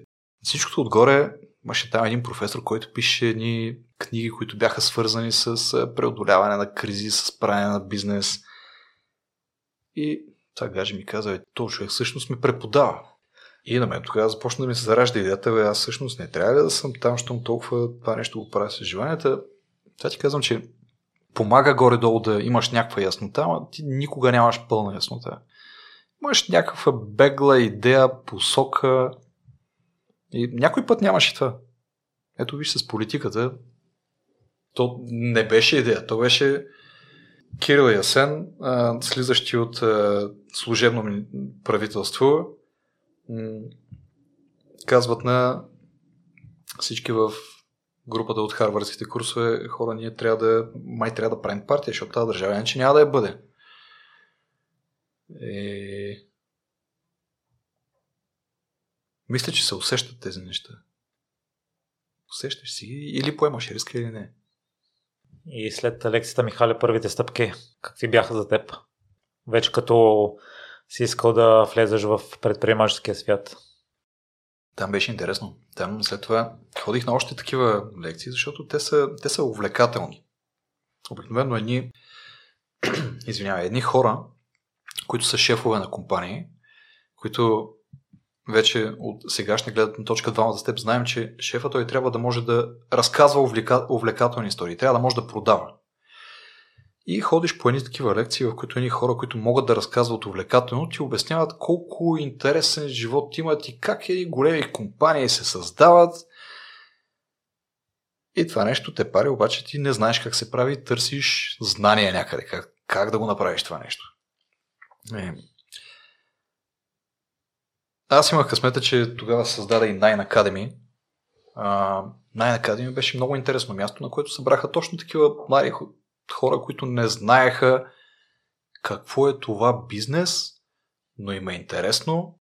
И заедно се учихме там. Заедно направихме първия проект, който след това фалирахме. След това дойде и другото учение, което беше в щастите. Там вече беше малко а, по-практическо. И след това дойдоха и следващите проекти, които пробваш, буташ, фалираш, а, докато не си научиш уроците. И след ентия път, в който не си успял, сядаш да помислиш сега защо. Нали? Имаме претенции, че сме разумни същества. И си казвам, ми хубаво, ти пробва не стана. Пак пробва, пак не стана. Явно нещо ти липсва. Съответно, или трябва да седнеш да го изчетеш това нещо, да го наваксаш, да видиш какво ти липсва, или трябва да го откраднеш от някъде. Е, явно мързела на деля тогава и си казахме, май по-лесно да го открадна, я да видя кой е най-добре в България тук и ще ходя да работя за него. Даже толкова бях мотивиран, че на HR-ката и казаха, бе, взимай, ма не ме интересува, тя пита колко искаш. Викам, не искам, искам да работя тук, но искам да съм до този човек и да уча. И тя жената ме видя, че горя и, и съм запарен и могат да използват този план. Става въпрос за Ивайло Пенчев да. по Утопия. По това време Ивайло Пенчев беше много нашумял, а, като такъв много добър и известен предприемач и той наистина е много успял, създава е страхотни компании. Си казах, отивам там. И наистина отидах там и тогава пак беше интересен избора. HR-ката каза, миняваме позиция в Утопия, което вече е създадената компания, голямата, която е световен лидер. И сега създаваме една нова. И има един екип, който работи тук от година-две май беше, но сега се прави. Къде ти е по-интересно? И аз разбира се, давай новата. Сега го правим. Там неясното ме привлича явно. А, късмета беше, че ако бях отишъл в голямата, нямаше да науча нищо от нито Ивайло Пенчев, нито от как се създава екип и как расте компания. Но бидейки в малката, можех да съм и на срещите, в които се обсъждат и се взимат решения. И започваш да придобиваш практически вече знания. Така че това мое решение да бъда мързелив и да реши да открадна занаята се оказа добро. А, понаучих тогава не малко, но тогава исках и дойде другата възможност, която беше всъщност последната работа, която работих за един белгиец. Докато работих за Ивайло Пенчев, беше много интересно как да как да направим така, че България да е едно по-хубаво място и начина тогава за мен беше бизнес. Беше как да направим така, че да има повече успешни хора, които да стартират бизнеси, да създаваме стойност, да създаваме готини компании. И докато работих там, се появи един човек, който казва, аз всъщност по цяла Европа правя това. Помагам на предприемачите да ги срещаме с инвеститори, с корпорации и те да растат. И то беше предложение, което нямаше как да откажа. Беше предложение, което беше а, е по-добре платено, но то това не беше водещо. Водещо беше, леде, аз ще имам поглед на цяла Европа, как всъщност се създава компания и как се привличат инвестиции. Какво? И ще имам многото гледни точки на предприемача, който търси инвестиции, на инвеститора, който търси предприемача, на корпорациите, на регионите. И това нещо, то, ми, то, то още ми е интересно. Но аз до последно си работих тази работа с страхотно желание. 6 години правихме това и тогава дойде момента, в който паралелно аз и работех и за технологичната компания в Real Estate с моя партньор. Но дойде момента, в който взехме инвестиция и напълно нормално инвеститорите казаха момчета, вие хубави неща правите, хубава технология сте направили, искате ни пари, ние ще ви ги дадем тия пари, ама не може да работите другаде. Щом искате нашите пари, трябва само върху това да работите. И даваме парите, но мисля, че това беше март месец, но от юни месец нататък искаме ви двамата само върху това. Е, тогава зор не зор, трябваше, ако искаме да правим тази компания и да вземем парите и да имаме някакво гориво, с което да я развием, трябваше да кажа предишния работодател Уилям, беше много приятно, оставяме си приятели, виждаме се, но трябва да се отдам там. И съм щастлив. Виж, може би това е единствения период в момента да се върна към политиката, в който съм заобиколен от хора, които, с които нямам против след това да, да прекъсна връзка голяма част от унези там вътре, с които се караме по цял ден. Преди това всички хора някакси са били от онези, които искат да създават стойност и са по някакъв начин са били и непримирими, за да реферираме към а, твоя подкаст и, и безстрашни, и вярващи. И съм се запазил отношения с всички тези хора, и то защото и те са били много разбиращи. Ето примера, в който аз напусках. Този човек, Уилям, той каза браво. Това е стъпка, която и аз едно време направих. Той не каза как да задържа. Той ми каза, кажи ми как да ти помогна. И аз тогава не знаех. Не знам, мога да се обаждам за съвети от време. Той каза, да, добре, чакай сега да ти кажа. И явно предусещаше и си имаше там няколко съвета. Не прави това, не прави това, това работеше за мен, това не работеше. Човекът чисто добронамерено каза, добре, благодаря ти, ти е да се развиваш. Е, извода от всичките тези истории е, че всичко в крайна сметка го правим за хората. Дори и политиката. Я направи ти някакъв извод, защото може е банален Можеше нещо тип, дръжте си на хората близо. То е банално, но, но е вярно. Аз от гостите забелязвам, че горе-долу едни същи са уроците, които се прокрадват от историите им и от научените неща. Ако искаш, кажи на какво сте научили Уилям и Ивайло Пенчев, тъй като са на много високо ниво и си е привилегия да, да си толкова близо до тях и Уилям особено да ти каже, че може да му се по всяко време. Двамата по-отделно ме научиха на различни неща и двамата заедно на трето. А, от Ивайло Пенче видях, че той е много решителен. Бързо взема решения и е много безкомпромисен. Решенията не е задължително да се оказват в последствие точно. Без значение дали са били правилни или не. Е човек, който бързо взима решения, да, осланя се на някакви данни, но от тези хората, които действат бързо. Скоростта там е много определяща и може би това е една от причините защо е толкова добър.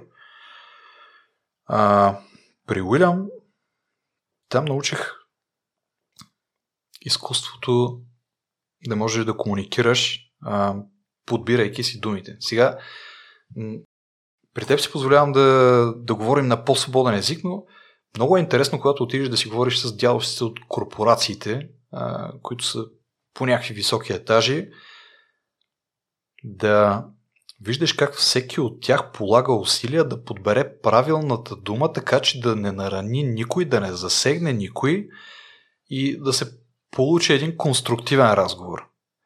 Което погледнато от, една, от един ъгъл може да изглежда лицемерно. Тия сега какви се правят тук, говорят само сладки приказки, но от друга страна е начина по който увличаш хора с голямо его на високи позиции да свършат нещо заедно. Защото си го представяш на тези събития, събрал си CEO на компания, която тук що е привлека 100 милиона. Събрал си а, инвеститор, който менажира фонд в размер на няколко милиарда. Дошъл е Innovation Manager на Nokia, Nokia вече са в историята, дошъл е Innovation Manager на Microsoft. И тези тримата, те се изравяли един дълъг път, но всеки от тях си има някаква гордост. И ако не дай си Боже, настъпиш някой от тях, губиш стойност, ти искаш да ги направиш така, че да работят. И от Уилям видях как колко важни са думите и подбора на думите. И от тях двамата заедно, включително и от Кирил Петков в амплуато му на предприемач или Асен, и който да се сетим, виждаш, че то няма една рецепта за успех. И това, че единия е по-бърз, другия е по-бавен, единия е по-решителен, другия е по-аналитичен,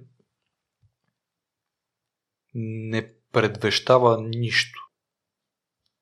Това, което предвещава е колко дълго ти можеш да си вървиш по пътя и колко гъвкав можеш да си, за да намериш наистина решението. Защото и, и, и, и Ивайло Пенчев, и Уилям, те, всеки от тях има много интересна история. То, може би подкастът ще стане 3 часа, ако влезнем, но на всеки един от тях ми е била интересна историята. И всеки е имал много падения и вдигания с Уилям. Примерно там знам, че човек е стигал до моменти, в които той не си е притежавал компанията. Продава е много голям дял от него на инвеститори, за да може да я спаси Компанията от 4 етажа в центъра на Брюксел се е свивала до няколко десетки човека а, и момент в който не си притежаваш компанията, за да продължиш да буташ, да я развиш, да си откупиш дяловете и вече да си в три държави, примерно, да имаш офиси и да оперираш навсякъде. И точно тази настойчивост, която ти преди малко реферира, че ти си такъв, ти си а, слагаш си, ти го каза рамка, но можем да го кажем цел и си непримирим и си я гониш. Така че по-скоро това е ако търсим някакъв ключ за успеха, това е ключа за успеха. И то вярвам, че това е в момента и в политиката. Ние сме си сложили една цел, която е ние няма да си тръгнем тук, докато, докато не си оправим държавата. И това ги изкарва извън нерви. ето това е още едно от нещата, което според мен от миналото ти е помогнало да си добър политик, да се докосваш до такъв тип а, а, личности на високо ниво, тъй като при мен го има притеснението, като се срещаме и с хора като теб. И това, което си направил да, да потикнеш Кирил да говори с Мицунаки си ти, лично да отидеш при него. И а, другото, което е в Nine Academy, което ми направи впечатление, били сте екип от 13 човека и да. то с различни интереси. И в политиката го виждам същото, че трябва да сформирате екип от голям брой а, хора. И предполагам, че и отново, въпреки че целта ви общите интересите отново са различни начина по който виждате нещата. Да, да. Интересно е да кажем. Случват се неща, които очаквам, че се случват. Тоест, има моменти, в които не сме страшно ефективни. Има моменти, в които вече започваме да се подреждаме като екипи, да опознаваш човека, да виждаш вече силните, слабите му страни, да знаете кой къде е добър. Но това са нормални процеси. Ако няколко пъти си създавала екипи, знаеш, че неминуемо минаваш през тези стъпки. докато се опознаят хората, докато си намерят мястото, докато започнат да си имат доверие, да започнат да мелят заедно. Продължаваме промяната вече, вече по-скоро минава към един добре структуриран екип. И в момента сме на път да правим голямото отваряне за много хора. Кажи. Скока, може би за хората, които ни слушат по-добро, по-добър пример, скока от стартъп към корпорация. От е, няколко десетки служителя към хиляди. Това също крие големи рискове от историите, които съм чувал аз. И особено вие, като имате изградена култура, искате да се запази. Мислили ли сте за начина по който ще се справите с скока? Да, подбираме в началото читавите хора и ги оставяме те да се саморегулират, като то е много просто. Ако направим твърде специфицирана рамка, ако опишем абсолютно всичко, какво можеш и какво не можеш да правиш, това ще изгони унези креативните хора, които имат нужда от свобода и искат да дават, това ще ги задуши. Ако от друга страна нямаш правила, това, което го виждаме в момента, има едни политически навлици, които търсят как да се върнат в политиката. Не знам, някаква фикс идея име. И идват с страхотни оферти. Аз тук имам, ще ти помогна с не знам си какво, обаче еди какво си искам.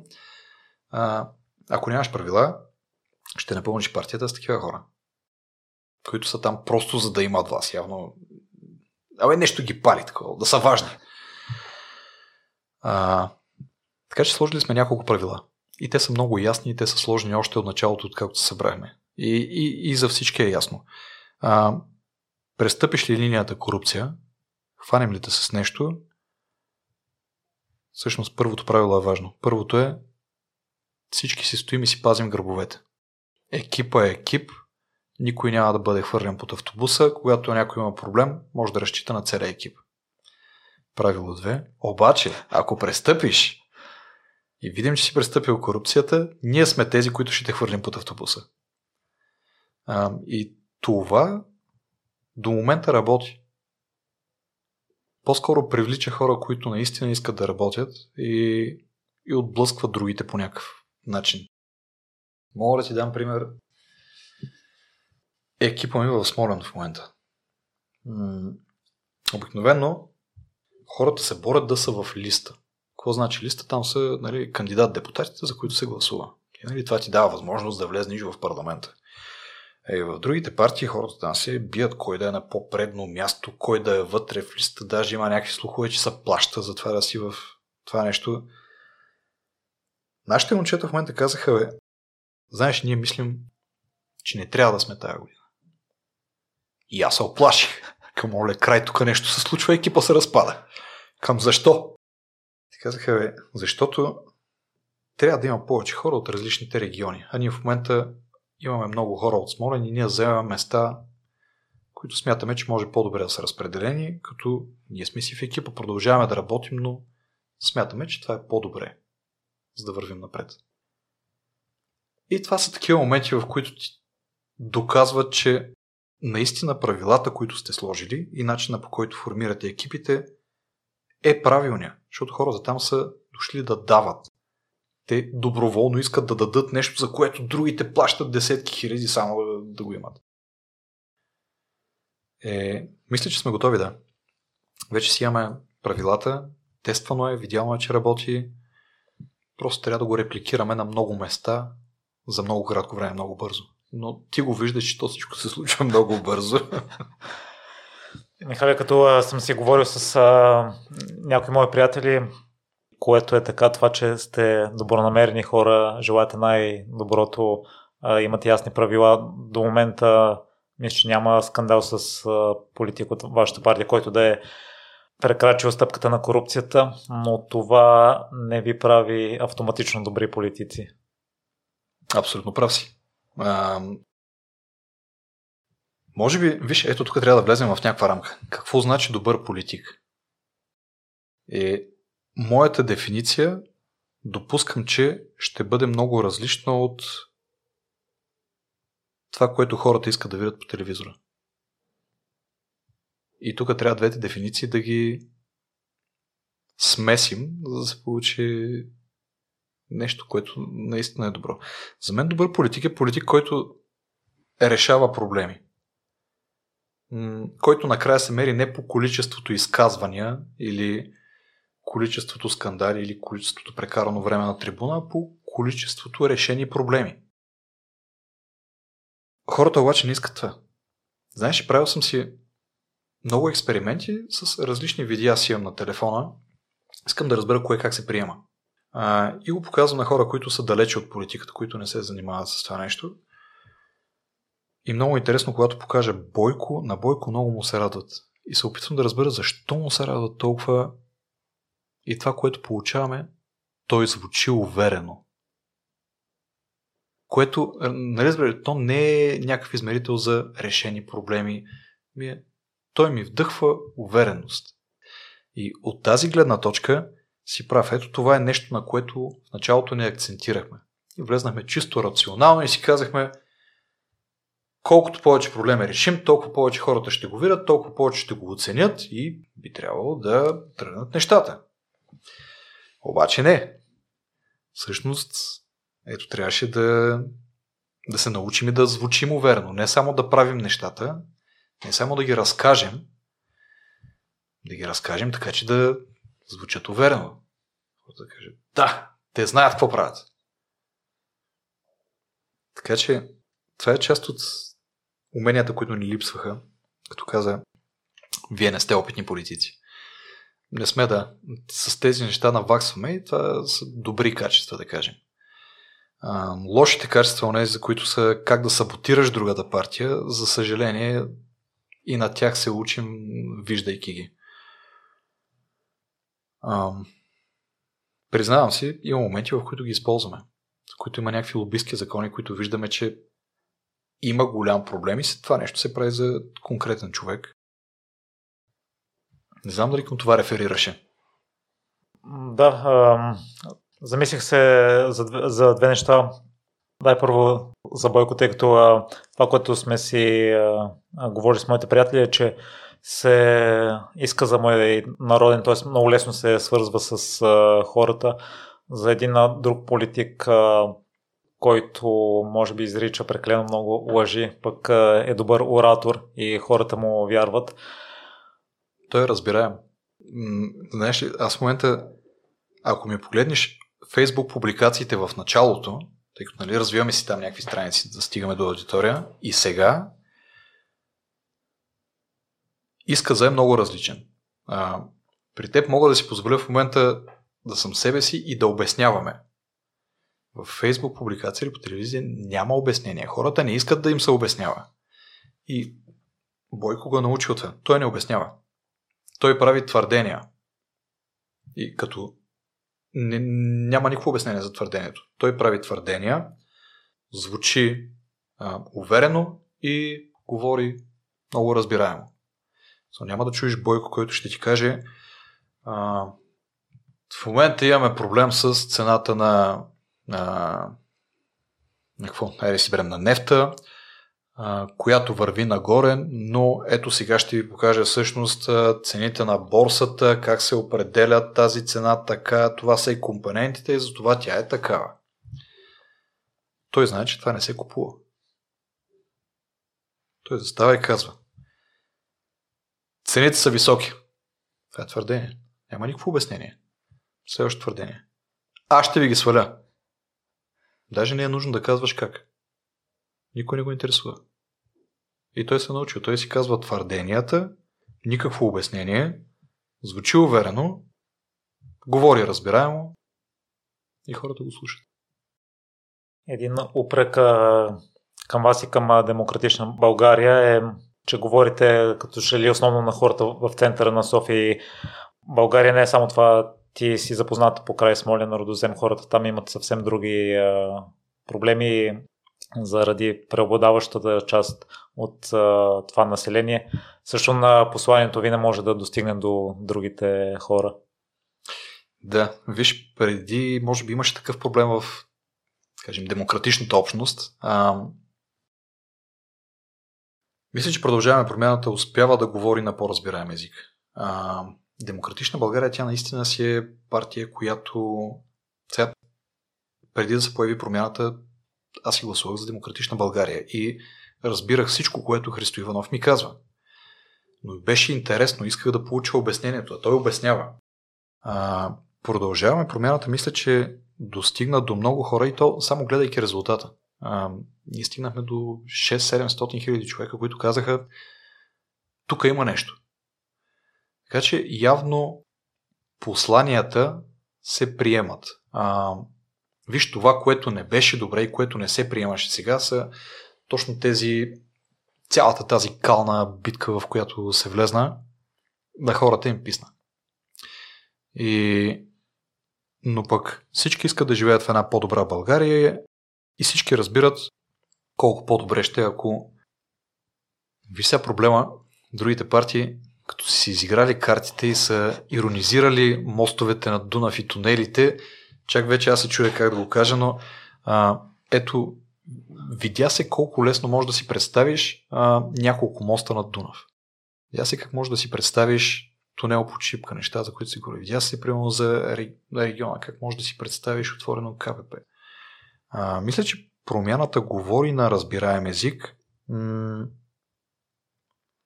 и с това, което сега предстои, да направим това цялото обединение на всички граждански инициативи, надявам се да съм добър пророк, но ще видиш как ще започне вече още по-разбираемо да се говори. Под разбираемо нямам предвид сложно и несложно, имам предвид актуални теми. В Смолен ще започне да се говори за проблемите на Смолен. Малко да избягаме от е, големите теми за държавата. Да, важно е цената на гъста, важно е, изключително важно е геополитическото ни геополитическата ни посока, а, но е важно и тротуарите в Смолен да се оправят, примерно за майките. Важно е гората да се стопанисва добре. Важно е да не се изнасят всичките дърва към заводи да достигат до хората. И точно чрез тези всичките граждански организации, които те вече са там и те се борят. И, и, и те имат същия проблем, какъвто и ние. Знаеш, много интересно, ние това го осъзнахме. Нали помниш, Кирил преди политиката, той си имаше кауза Корал. Предприемач, движи, си компанията, обича да кара кайт и си има кауза Корал да спасим Корал е сега вече навързвайки цялата история, знаем, че те всичките тези малките каузи стигат до едно. Проблема на корал къв е? Един човек иска да го застрои. събира се една група хора, които се борят там, протестират, спират в адроми, не се строи, ама то човек, какво дига телефона, се обажда на кмета. Защото са една партийка. Дали ще сработи или не, Няма значение, той може да дигне телефона да се обади на Бойко. И що го прави? Ми, защото той най-вероятно се отчита на някой. И цялото това нещо е свързано. И точно поради тази причина всички в момента тези граждански организации, които то няма малка и голяма кауза, те всички са еднакво важни всеки си има неговата кауза. В повечето случаи, виж, не искам да го политизирам, а в повечето случаи проблема е един. Ето сега ти казах за корал, ще ти кажа и за, има едно дърво в Сливен. Там те си имат някаква, някакъв символ. Не съм го виждал, но в центъра на града колежката ми разказа много красиво дърво, което интересен символ. Там идват управниците, нещо не се грижи за него, дървото умира. И в момента даже го бетонират отгоре. Обаче има хора, които му искат това дърво да си живее и се борят и са открили там някаква жива коренова система и се опитват да го спасят. И разбираш, тя е кауза, която е да спасим еди кое си дърво. Да спасим корал, да спасим а, тротуарите, да спасим парк Бедечка, да спасим Пловдивския панаир, а, да не ни презастроят еди кое си. На всички тия малки проблеми те водят до едно. И затова в момента ти казвам, че следващите месеци вече разговорът ще стане по- много по-различен.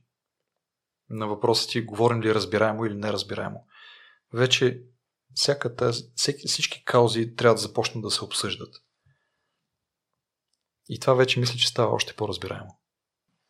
И Михали, относно посланията, ние като сме си говорили с а, дядо ми, него едва ли го интересува корал, едва ли го интересува дървото в Сливен, него го интересува това, че пенсията му е ниска и не може да си позволи много неща в магазините. Та, до такъв тип хора, по какъв начин мислите да достигате?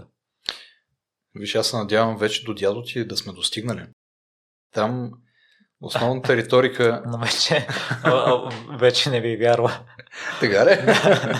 Много ще е интересно. Значи трябва, трябва да се видим.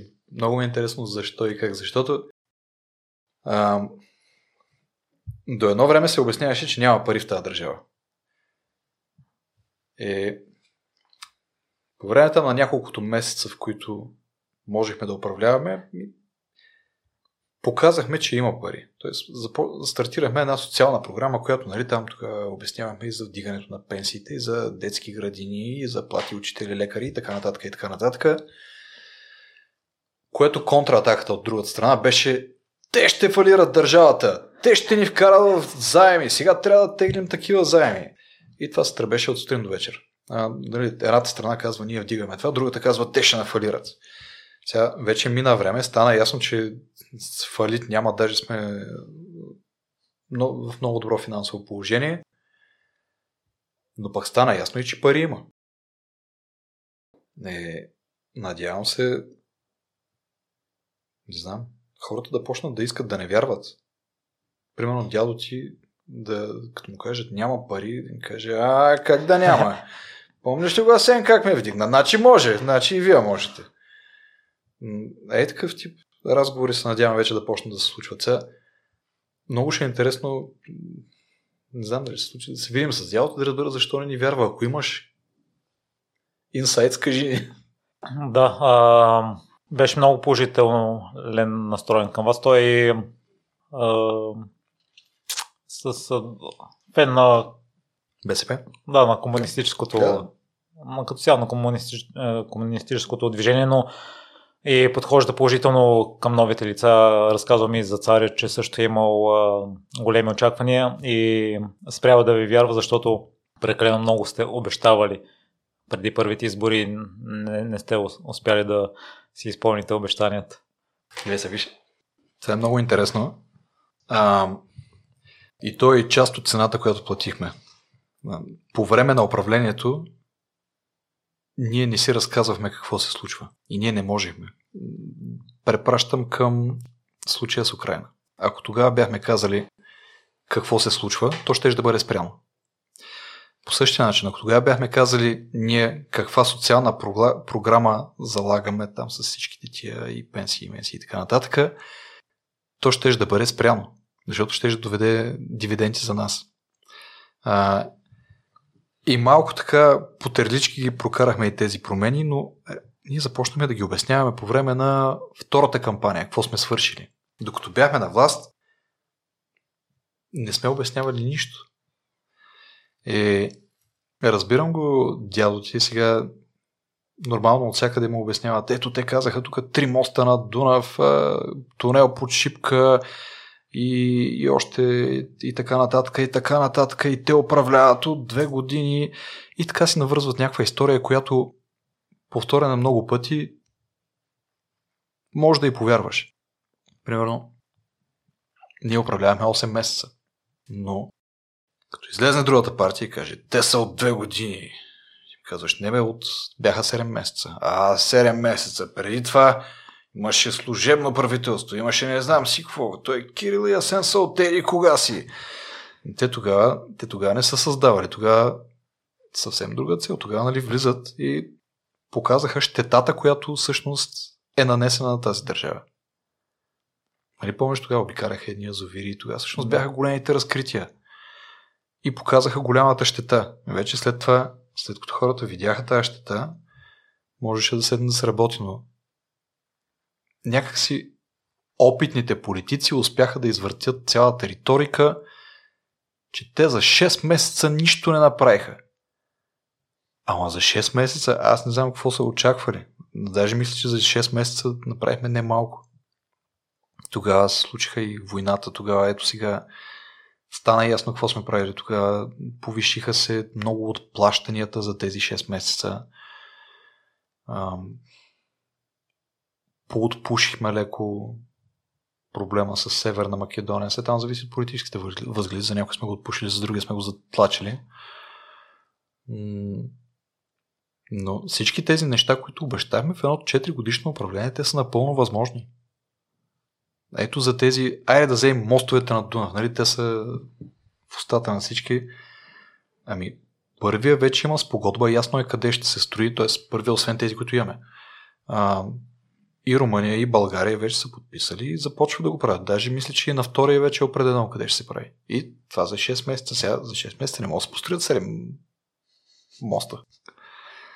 А, така че по-скоро, може би трябва, трябва да си говорим повече с хора като дядоци. Да им, да им обясняваме тези неща, защото допускам, че той е интелигентен човек когато му се обясни, ще разбере. А от телевизията той не получава обяснения. Той получава само твърдения. И той слуша хората, които са с неговите възгледи. И, и той фактически mm. се затваря в балона. Да, ние също го правим до известна степен. И ние си имаме балон тук.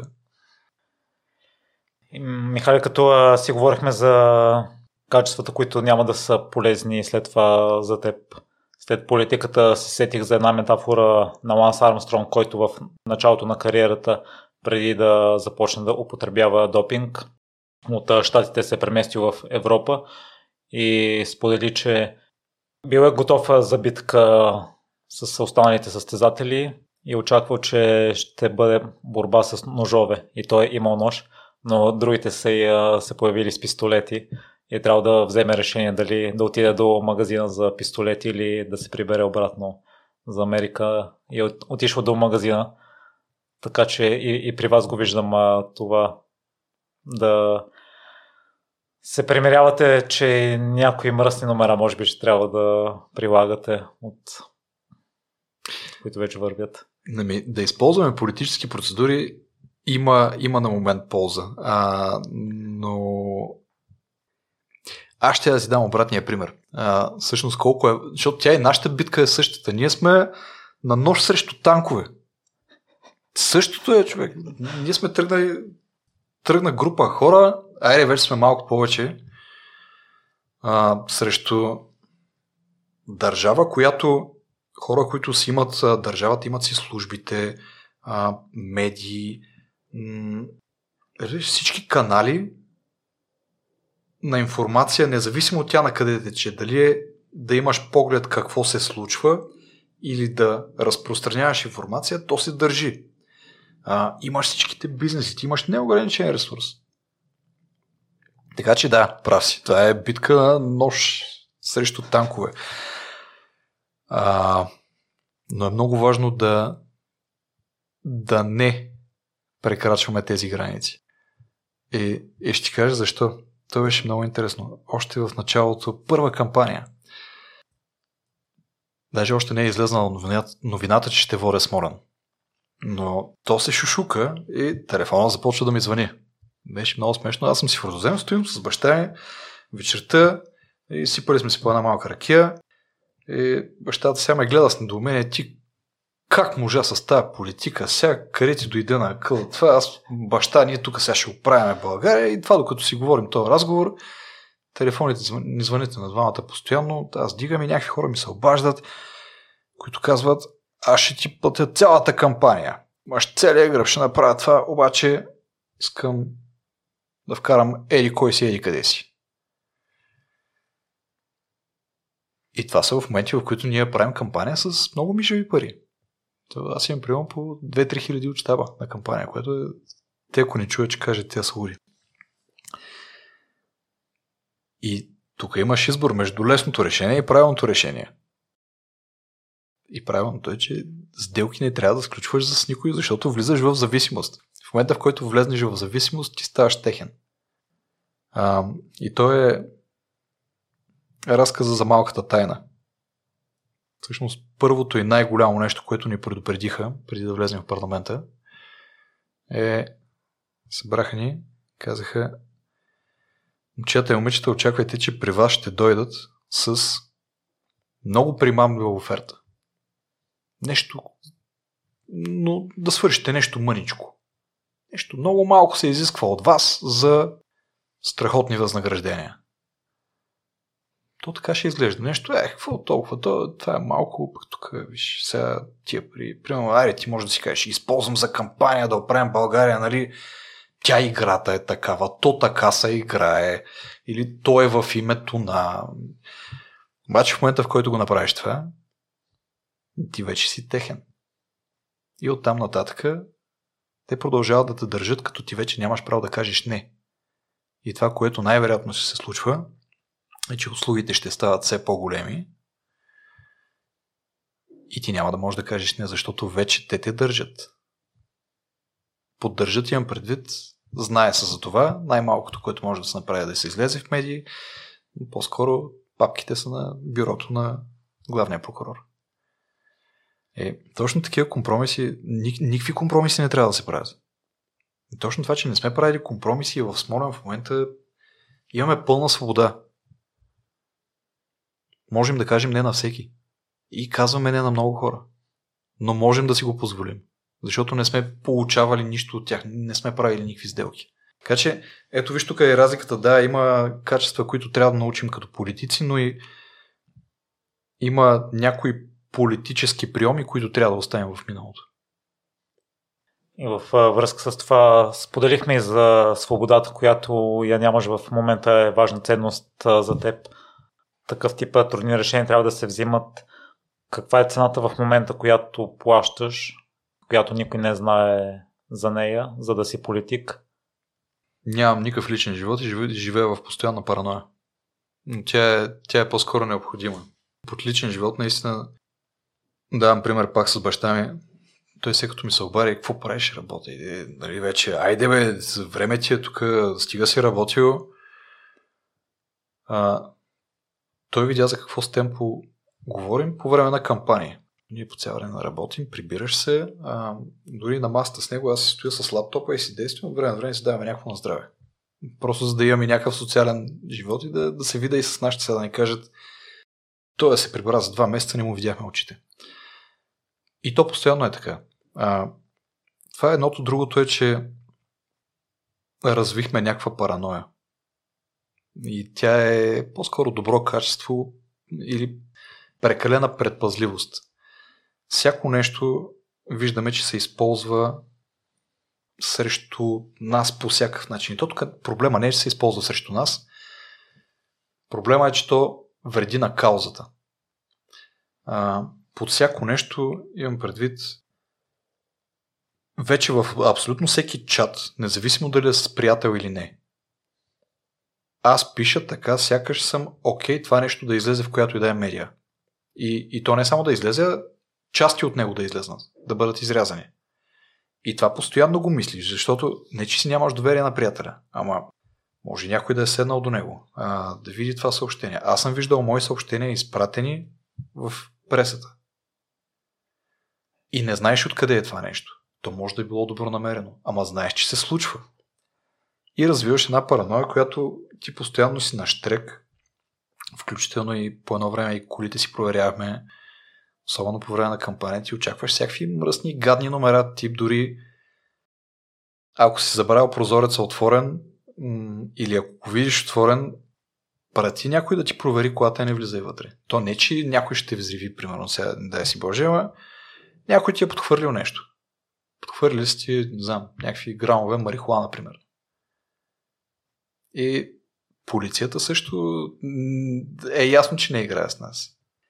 И ставаш малко като откачен, разбираш. И това е една от цената, която, която плащаме, но пък, но пък до момента ни е предпазило, че наистина никой от нас все още не е бил изигран по някакъв начин.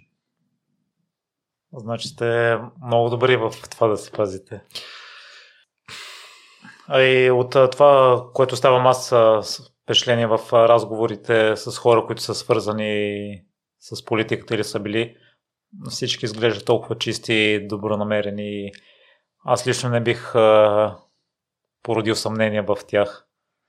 Да, може би предпазване не е точно дума, тъй като вие сте си такъв тип характер. По-скоро за това, че постоянно се налага да мислите за това да не ви подхвърлят нещо. Да, да. Но то пак е пазане. Защото ти го виждаш, тя, за съжаление, истината няма значение, истината излиза след време. И истината възтържествува и тя се вижда, но на момента не се вижда. На момента могат да те окарат както си искат. Да, след два месеца ще го докажеш. И, Михал, за финал отново ще се върна към Ланс Армстронг на последната си победа в обиколката на Франция. Се обърна към феновете каза съжалявам за вас, за хората, които не вярвате в колезнето в атлетите. Та ти ако трябва да се обърнеш към хората, които не вярват в политиците, които са загубили всякаква вяра в тях, какво би им казал? Да повярват в себе си. Те на политиците не трябва да вярват. Сега стига сме зависели от някой. Било то голям брат или политик, или някой месия или спасител. Нека вярват в себе си. И така ще си оправим цялата държава. Ако всеки вярва, че той е отговорен за собственото си бъдеще, не трябва да зависи от някой, не зависи от 50 лева, които сега ще се раздават по изборите, не зависи от а, това, че някой ще го види, а, че си говори с мен и леля му, която работи в общината, ще се загуби работата. А, аз ще ти върна топката, че всъщност трябва да станем освен независими и непримирими.